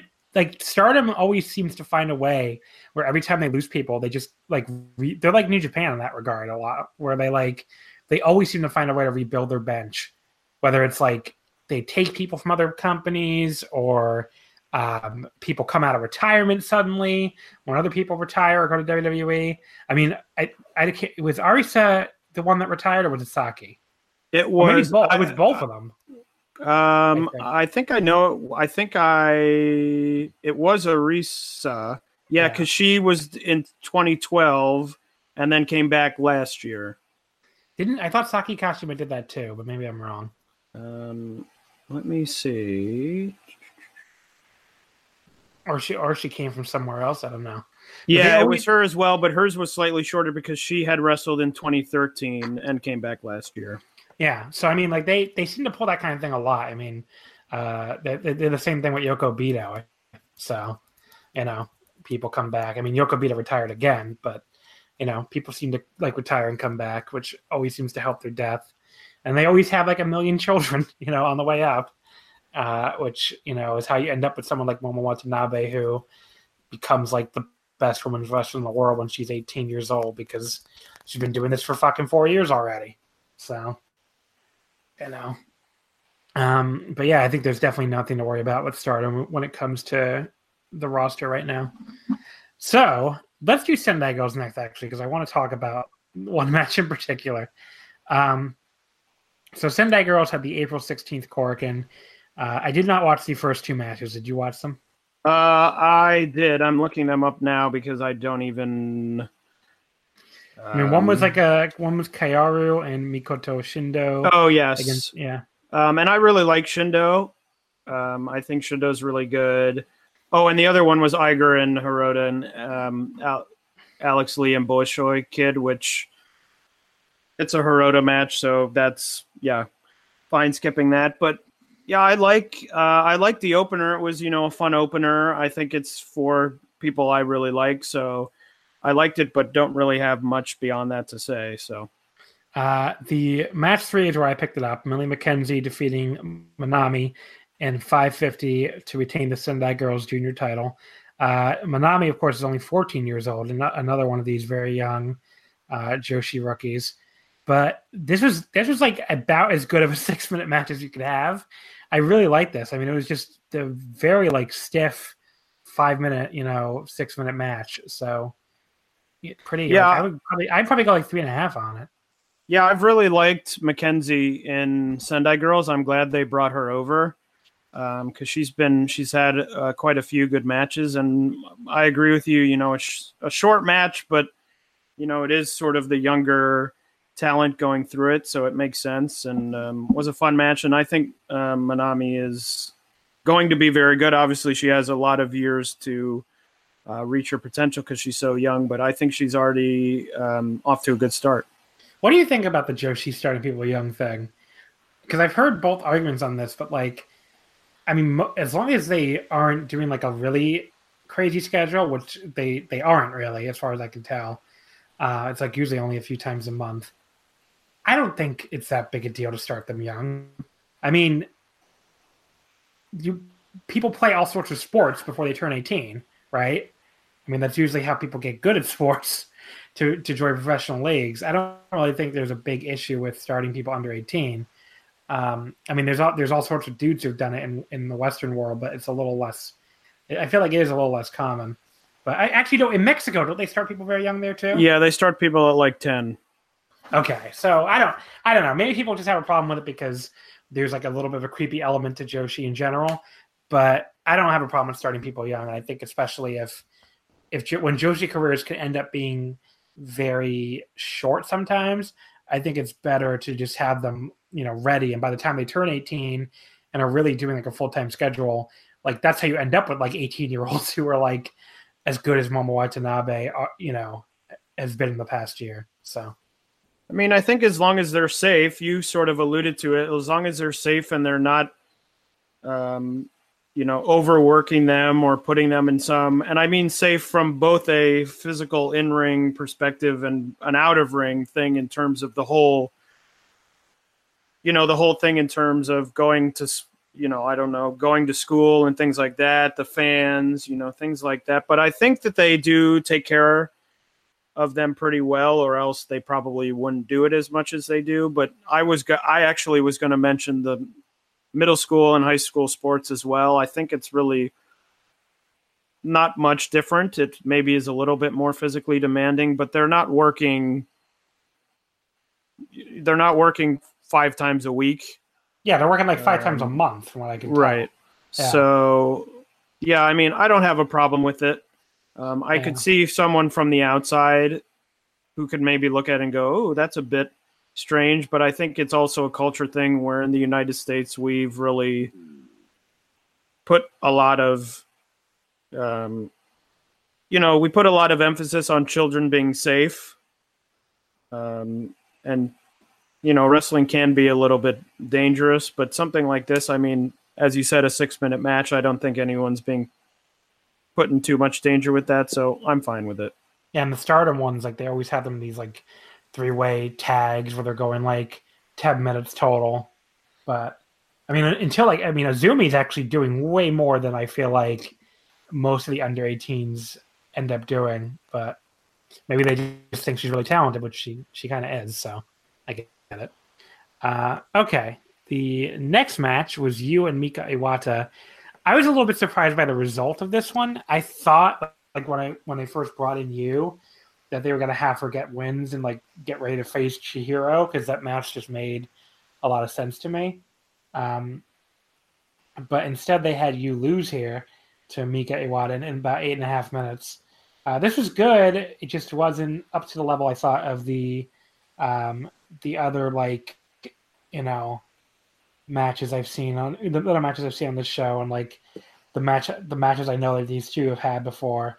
I don't know, just never clicked on that level with me. It was like a three star match. Yeah, I wasn't. I also was probably around the same range. The result surprised me less, just because I think Iwata is the, um, she's got to, or at least I hope that this is what they're doing. That they're going to move her up the card, and she may, you know, at this point become a 1B to Chihiro or even defeat her because I think that she's the. I think they need to continue to build, especially they lost uh, Miyagi um, just a few months ago to stardom. That they need some more people at the top of these cards. You know, Shida, who wrestled on this show, is going to uh, the States in a few uh, months. So, and Iwata sort of is the uh, or at least I think this the future a future big star. Um, so it wasn't super surprising to me. I mean, I do think a Yuu and uh, Hashimoto match would be a lot of fun. Um, but I was the same with you, where I was really looking forward to this match. I thought it could have been really good, um, but I think it was hindered a little bit by the spot on the card um, being sort of right in the middle, where I think with a little bit more time, it probably would have picked up a little bit. Uh, yeah, it is what it is. Yeah. So it was a you know decent little match, but after that though, Sareee and Meiko Satomura, 15 and a half minutes. Taylor, you can go first because I know you you really were banging the drum on this match even before I even wa- watched it finally today. Yeah, so uh, Sareee and Meiko Satomura. Um, I love this match. I had seen it getting because um, this show and uh, Sendai posted a show on their YouTube channel that's only I think about an hour long that has a match of uh, Sareee and Dash uh, Chisako, which and those two matches I think came out very close to each other, or even maybe on the same day, and both were getting a lot of hype. So I sort of because they were both getting hype, I didn't get overhyped for this match, uh, which I think maybe would have happened if this match would have come out by itself. I love the match. I gave it five stars. I mean, Sareee is one of my favorite uh, wrestlers, period.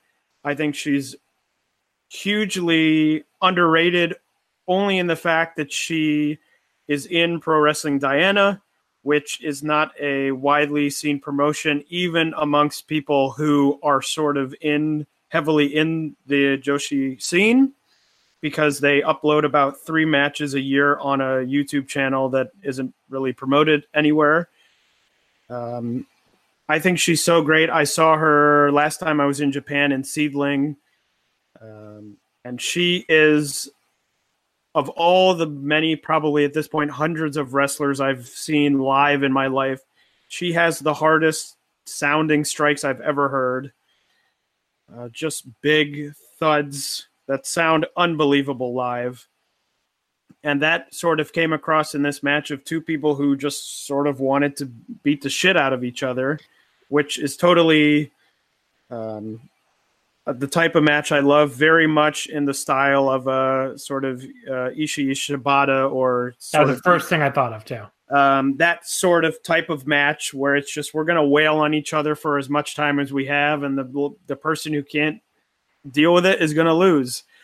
Um, I loved it. I mean, it was every you know forearm exchanges and just crazy drop kicks and dropping people on their heads. So I absolutely loved it. I'm very happy. As I said, Sareee is one of my favorites. I'm really happy that this match has sort of broken through to the larger wrestling world because I think that she definitely deserves more of a spotlight on her. Um, and hopefully this does lead to that. And obviously, Mako is Mako, who's incredible and, you know, is one of the all timers. So not surprised that she could do this. Um, but I loved it, just totally a match. And it did go 15 30, which is almost surprising to me because not in a negative way. It felt even long. It felt so epic to me that yeah. the match almost felt longer, even though it wasn't, not in a way that I'm saying, oh, this is dragging. Um, and it feels so long, but just it felt, you know, every strike, every kick, you know, every move was so great to me that I just totally loved it. Um, it's either my number one match of the year, and if not number one, then it would be at very minimum uh, number you two. Have, you have another five star match this year? I have, I think I have two other ones. I have oh. Pac and KZ from Dragon Gate, and um, Omega Tanahashi from uh, Wrestle Kingdom. And I went four and a half and four and a quarter on those two. But so here's what I'm going to say. Unlike Taylor, I have I don't think I've ever seen. I may have seen Sareee. She, you said she works Seadlinnng sometimes, right? I may. Well, she her... used to be. So she used to be in Seadlinnng. Okay. And the deal was that William Regal came over for the first. I think it was the first Mae Young Classic to and saw her, and the big talk was that they were going to ask her to be in the tournament they asked her, and she went to the company um, that oversees Seadlinnng. I don't know the exact power structure there. And she said, Oh, I want to go and do this. And they said, No. And she said, Well, I'm very unhappy in Seadlinnng because I think her personality is very different than some of the people, um, some of the other regulars in that company. Uh, I'll leave it at that. Um, and I think they said something to her that was like, Well, either you can stay here and, you know, stay in Seadlinnng, or you can go to Diana and wrestle there. And she chose Diana. And Diana, as I mentioned, gets almost no coverage of any sort. They have a YouTube channel that uploads matches that often feature Sareee because she's sort of the big star of the promotion. But obviously, I'm not expecting many people to be subscribed to a YouTube channel of a minor Joshi promotion in Japan. So very, you know, she's underseen, although she does appear from time to time in Sendai Girls and, you know, a couple of, of these other um, Joshi yeah. promotions. So all I was saying is, I don't know if I've seen her before. I may have seen her once or twice, but not that often. Not not an all time favorite of mine like she is for you. This is five, this is still a five star match. I still went. Uh, I gave this five stars. My match of the year. Uh, there's nothing else I give him five stars to yet this year. I mean, this is pretty much just you know, I was feeling five for it like pretty much the moment it ended because there just is not. I have no complaints about it at all. Like there's no, like to me, five stars is a perfect match. A match that did everything it's out to do. Not one thing was wrong with it. They didn't fuck up anything at all. There was nothing that even looked really remotely awkward, and you know had like a story to it that made sense. All that was true here. Like they just fucking went out there, killed each other 15 minutes straight. All the mat wrestling early on looked great the kicks look so fucking brutal. There's like one exchange where Mako um, or Sareee does like a spin kick right in Mako's face, and, and Mako is like, "Well, fuck you! I'm gonna kick you right in the face too." Then, and like, I don't know, like that was just one of the most brutal exchanges of the entire year. Um, like you said, the backdrops were just like ridiculous. First Mako with the backdrop suplexes, and then Sareee, like, what kind of suplex was he doing? I don't even remember. It was it was like a kind of a funky one. Oh, like uh, yeah, I yeah, I don't remember, and I'm also bad at the names of wrestling. Moves. I don't think it, I don't think it was a backdrop. I think it might have been like a either like a modified exploder or even like a sambo suplex or something. But yeah, it was really good. So her whatever suplex she was doing was also really good. And they're just dropping each other on their heads, killing each other. And I thought there was like a good internal story too, where Mako, you know, Mako's the obviously the veteran, and she's just beating the shit out of this woman. And every time Sareee would like get a little bit of hope spot, Mako would just like shut her down again and just keep dropping her on her head. You know what match it really reminded me of, actually, in a weird way? Um, it reminded me of Samoa Joe and Austin Aries from like the when Aries beat him for the title, where they had that similar kind of like you know the feel to it, where it felt like the person. Um, I mean, I could I could pick a, a lot of matches like this, but like the the person is so far above the other one at first, and just destroys them for like the good first portion of the match. But then the other person just like pulls out like this big sequence at the end and just like, you know, just doesn't give up, doesn't give up, doesn't give up, and then makes this huge comeback at the end and just puts her down, basically. So it's the same, same similar kind of things that, but you know, I'm sure there's a million other examples of that type of match. It's a pretty basic match match structure, but that's just the one that immediately popped into my head. Um, but yeah, I mean, like that's a it's a five star match. Uh, my current match of the year, the only thing I've gone five on yet so far. Um, you really, really need to see this match if you have not seen it. Um, it's on YouTube. If you search for the two of them, it shows up. I already I linked it on my Twitter, so you can go to uh, at Tushinshu in LA. If you don't know how to spell that, you can also just go to at Wrestle Omakase and then click on my name. It's right there in the profile. Um, but yeah, so like awesome match. Definitely watch it. I don't know what else to say. It's like even if you don't normally watch Joshi, even if you don't like a lot of Joshi, I think you'll like this. I mean, if you like, you know, Shibata and and uh, Ishii, just two people killing each other, then you'll like this too. So definitely watch it. Uh, semi main. Oh, sorry. Go ahead. Not to just this, just a sort of quick side point.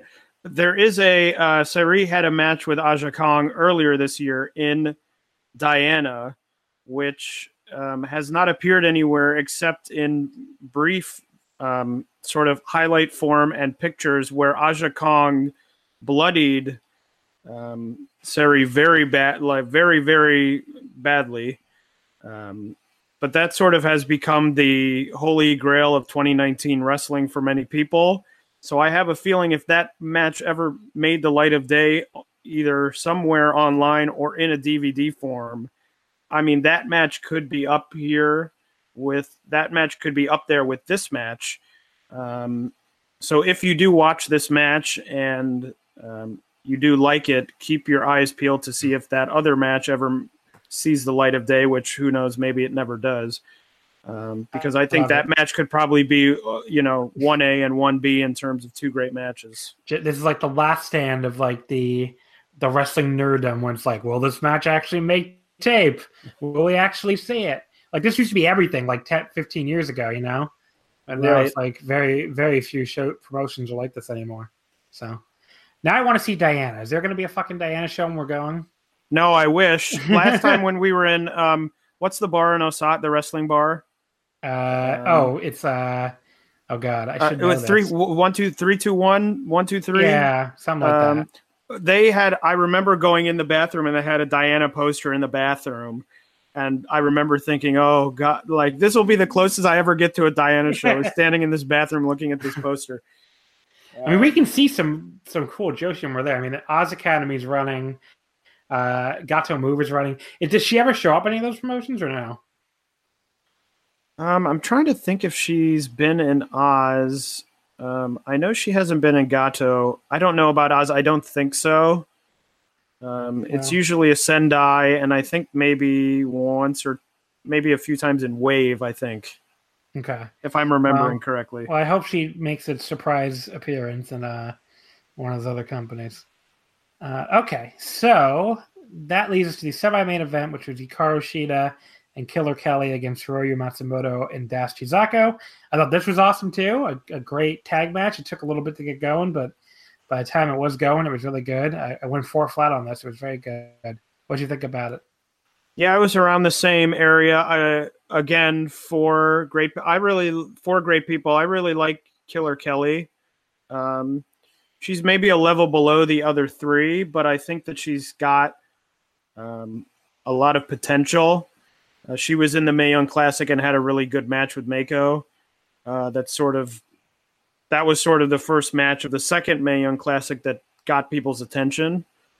Um, and it's funny to think I'm looking at her profile on Cage Match. She's 27, and we're talking about all these people who are 18. So she seems like she's, you know, an old woman. But you know, still very young and probably has a few years, and I'm sure she's improving and looked very good in the match. So I felt the same way. A good match, a little bit hindered by, through no fault of their own, the fact that I was still partially freaking out about the match before.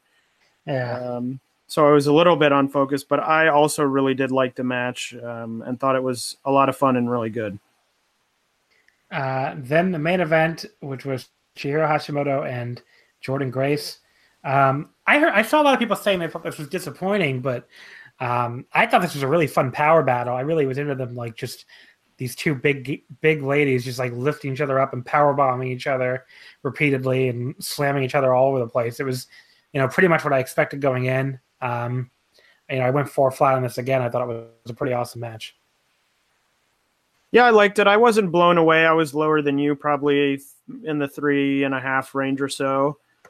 Um, you know, Hashimoto's had some great matches, so she's got for for me at least a very high standard to live up to, which I think sometimes, um, sometimes actually works against her.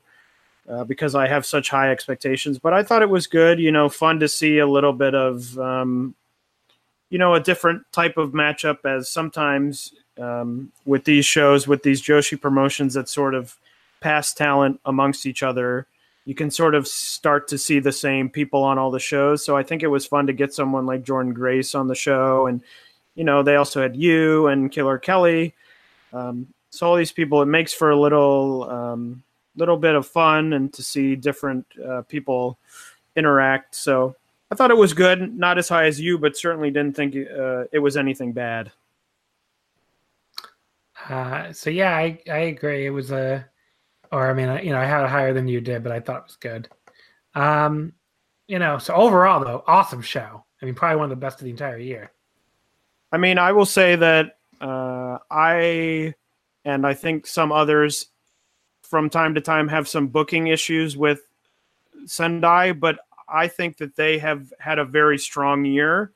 So if you do watch the show and you like it, um, I would say go back. There's a few other shows that have made tape that also have a lot of strong matches on them. Um, and that even with some of the booking question marks that happen, I think that they're still able to deliver a lot of really great matches. So, if again, if you watch the show and you like it, I would highly recommend going back because um, this is sort of uh, sort of par for the course. Obviously, not a five star match on every show, um, but they often deliver um, good matches on on almost every show. I would say. Yeah, I mean, I think they're the most. They're like the work rate Joshi company to me. Like they almost always deliver something really, really good. It's just like you say, the booking can be kind of all over the place sometimes, but you know, very almost always at least one really good match. So let's wrap this up with Tokyo Joshi Pro. The Yes Wonderland 2019 opportunity is there. Uh, and Hall drew a 1,110 fan uh, house, which they put down super no vacancy, which it might be with their setup actually. Um, well, and was and was one single fan more than Actwres girl'Z oh, who drew so 1,100 and nine. Oh, so you think it's you think it's a work? Um, I don't uh, I don't know how much of it is a work, but someone had joked when they announced because they ran earlier in the week at Korakuen and they announced 1109 and someone said, "Oh, uh, Tokyo Joshi's going to announce 1110," and then they did. Yeah. And so I think there's a little bit of a uh, little bit of bad blood there between the two promotions. Um, yeah, but just in, interesting to interesting numbers to see. He they did take Natsumi Maki, so I guess I get it. But uh, okay, so the opener: Yuna Manase, Mina Shirakawa, and Himawari Unagi defeating Haruna Neka, Neko, uh, Pom Harajuku, and Mahiro Kiryu. When Manase pinned Harajuku with the Suzuki Dynam- Dynamic in 9:30. Um, this is a fun little opener. I, I I think uh, Mahiro is like I mentioned this last time we talked Tokyo Joshi, I think, but she's like I think she's my favorite rookie, where she has like that spunkiness to her, like you know she's kind of like the, um, almost similar to like a like a, a young Mayu Iwatani, where it's like very, um, they're leaning into like the the short hair and like the like the tom girl thing, which or tomboy thing, I guess I should say, the tomboy thing, where like you know, especially in this company where so many of the it's like very idolish in a lot of ways, it really helps her stand out. I think she just looks better in the ring than a lot of the people too. So, um, but yeah, what do you what do you think of the opener? I thought it was good. I don't really have much to say. I thought it was a, you know, perfectly serviceable op- opener, and yeah.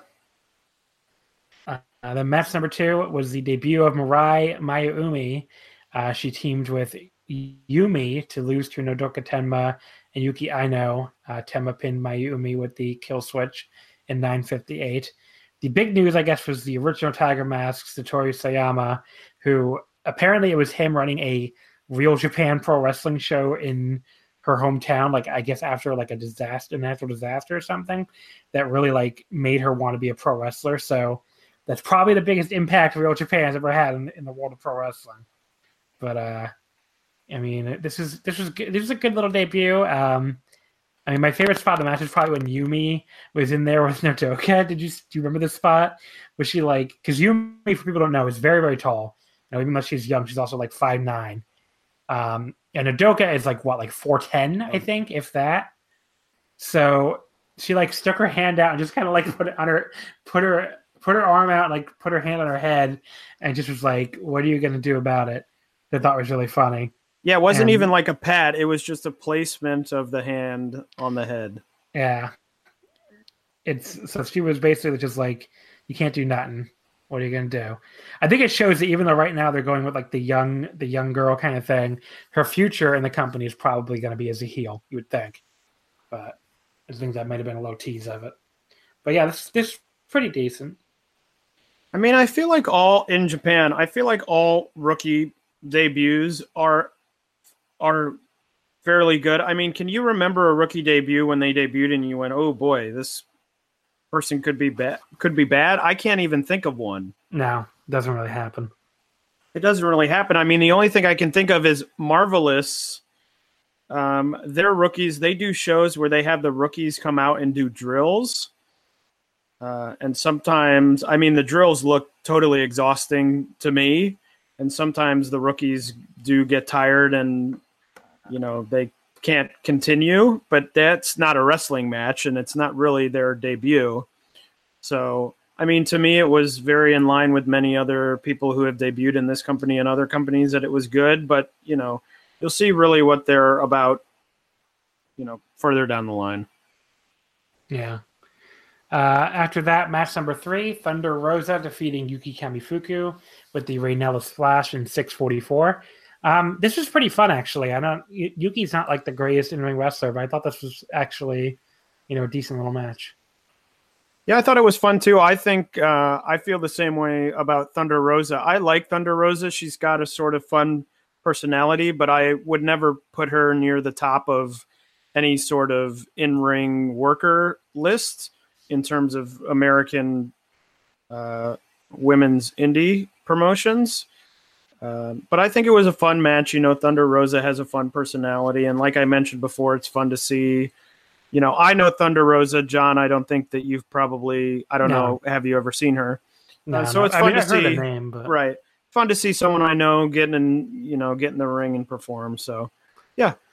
And mm. I, this was like the sexy match. You know, they were both doing like all the sexy poses and stuff, which I thought helped, like as far as the comedy yeah, and a lot of a lot of swearing going on. A lot of uh, people calling, saying, "Oh, I'm the sexiest bitch, not you, bitch." And I was like, "Oh." I was any, like, all right. Any Japanese person, I feel like the only English they, they ever know is like curse words. But Yuki actually knows a lot of English. But I feel like yeah, she speaks English pretty. But they teach. I feel like that's the tweets. I think that's the first thing they teach everybody is like the curse, or the first thing everybody learns and remembers is like the English curse words. So because you're gonna hear plenty of them yelling it. I mean, Konami lately has just been "fuck you, Momo Watanabe," yeah, nonstop. Uh, match four: Reika Saiki and Marika Kobashi defeating Riho and Raku when Saiki pinned Raku with the jackhammer in 10:02. Um, first of all, I'm really not ready for Marika Kobashi to leave us. Uh, she's one of my favorites in Tokyo Joshi. Really, always enjoyed the the JK wrestler. Um, I don't know. I mean, I, I get it because she apparently wants to really concentrate on her university and her studying to get into university. So obviously, you need, you need to take a break when that happens. But hopefully, she comes back. Hopefully, it is just a break. Um, it's always good to see Riho. On the other hand, who you know she shows, she seems to show up at all these Korakuens, but she's very good whenever she show, does show up. And you know, I'm excited to see her live when we go to Gatoh Move too. So that'll be fun. Um, but yeah, I mean, like, uh, the the big note I have from this was like Raku did like a, at one point did like this headlock, which is like really just like grinded it in and like threw the other person the mat. It looked like that. Uh, it was like the best headlock I've seen other than like Jinder Mahal's headlock that on Ricochet that like really got around Twitter like a Twitter gif. So good job, Raku. Good headlock. But um, wow, that was quite a sentence you just said. I don't even know what uh, Jinder Mahal headlock on Ricochet. Yes. So what? Jinder Mahal did like a really big, a really nice looking headlock on Ricochet in some random match, and some some guy like complained about it and was like, "Oh, this is what this is what WWE is is a guy Ricochet could do all these great moves and instead he gets headlocked." I'm like, look, you can hate on Jinder Mahal for a lot, but like that was a cool looking headlock. It was a good headlock. I don't, gotta, don't have to complain about a good headlock. Like, come on, there's always room for wrestling in it for for a good headlock. But uh, yeah, I don't know. Raku, Raku, and Jinder. Those are my my top two headlocks of the year. um, but yeah, I mean, like, I thought this was good. It was like a three and a half star match. Uh, Saiki almost did like a sheer drop jackhammer at one point. I think at the end, actually, she almost like dropped it right in her head. But Yeah, I think that was the finish. yeah, that was really good though. So good match. Yeah, yeah, I feel the same. Best match of the show up to this point. Um, I yeah, I really liked it too. Uh, what do you think of Aja Kong and Maki Ito? Because I've seen some different opinions on this. This went 1047, and Aja won with the vertical drop brainbuster. Uh, I thought it was fine. I always prefer Aja Kong matches to have a little bit more back and forth. I know that she's obviously a huge monster, and that's the whole deal. But this felt very much like, oh, we're just waiting, we're just counting down the moments until it ends. Um, you know, I'm interested. I, I, obviously, we've established that Ito is more sort of guts than brains at this point in terms of the people she chooses to go after. Uh, I'm interested to see where that idea goes because I think there will reach a point when sort of the person who tries hard and loses will maybe run out of steam. Um, yeah, but I feel I- like it, it did run out of steam with some people. I think on this show. But Um, I mean, I mean, this truly was an extended squash, so I don't know how really excited I can get about that. Um, uh, I, I certainly didn't hate it or dislike it or anything, but I thought it was fine. I mean, when I think of Aja Kong, I I think, oh, a single match with Aja Kong, I think of, you know, some big match that's going to be great, which obviously this was not super great, but I thought it was fine and, you know, did its job as they continue to tell this story and hopefully it, you know, grows into something else. Uh, then match number six: Sakisama and Masao defeating Rika Tatsumi and Miyu Watanabe. Oh, I realized I didn't give my thoughts on it at all. It was I liked it. I, I mean, I look. I'm not really like at the point where I'm sick of the Maki Ito acts yet. I get some people. I get that some people are. Um, this is kind of what I expected to be, though. It's fucking Aja Kong. Like, what? Did, thought they, they were gonna go 50-50? I, I just, I don't, I didn't understand some of the reaction on Twitter. Like, you know, I, she can be competitive with people, but just this is what this is always gonna be. It's gonna be her dying to Aja Kong. Like, that's that's what this is gonna be. So I don't know. I think some people expected more out of Maki here, but I just think it was another chance for her to do her whole gimmick where she, you know, flips the other person and screams as she gets killed. But if you're sick of that, I guess that's fine. But I mean, she gets enough offense, uh, you know, that that she can't really, that she can't really, uh, you know, it doesn't really bother me. Folks, I'm sorry I just like broke up there for a second. If you tell your brother when they message you that you're doing a podcast, you would think that makes them stop messaging you, right? Apparently not my brother. But anyway, um, yes, so that's like uh, it was a good match. I don't know why people complain so much about the Aja Kong and Maki Ito thing. It was pretty much what I expected. Match number six: Sakisama and Masao defeating Rika Tatsumi and Miyu Watanabe when Masao pinned Tatsumi with the v- Vanitas, I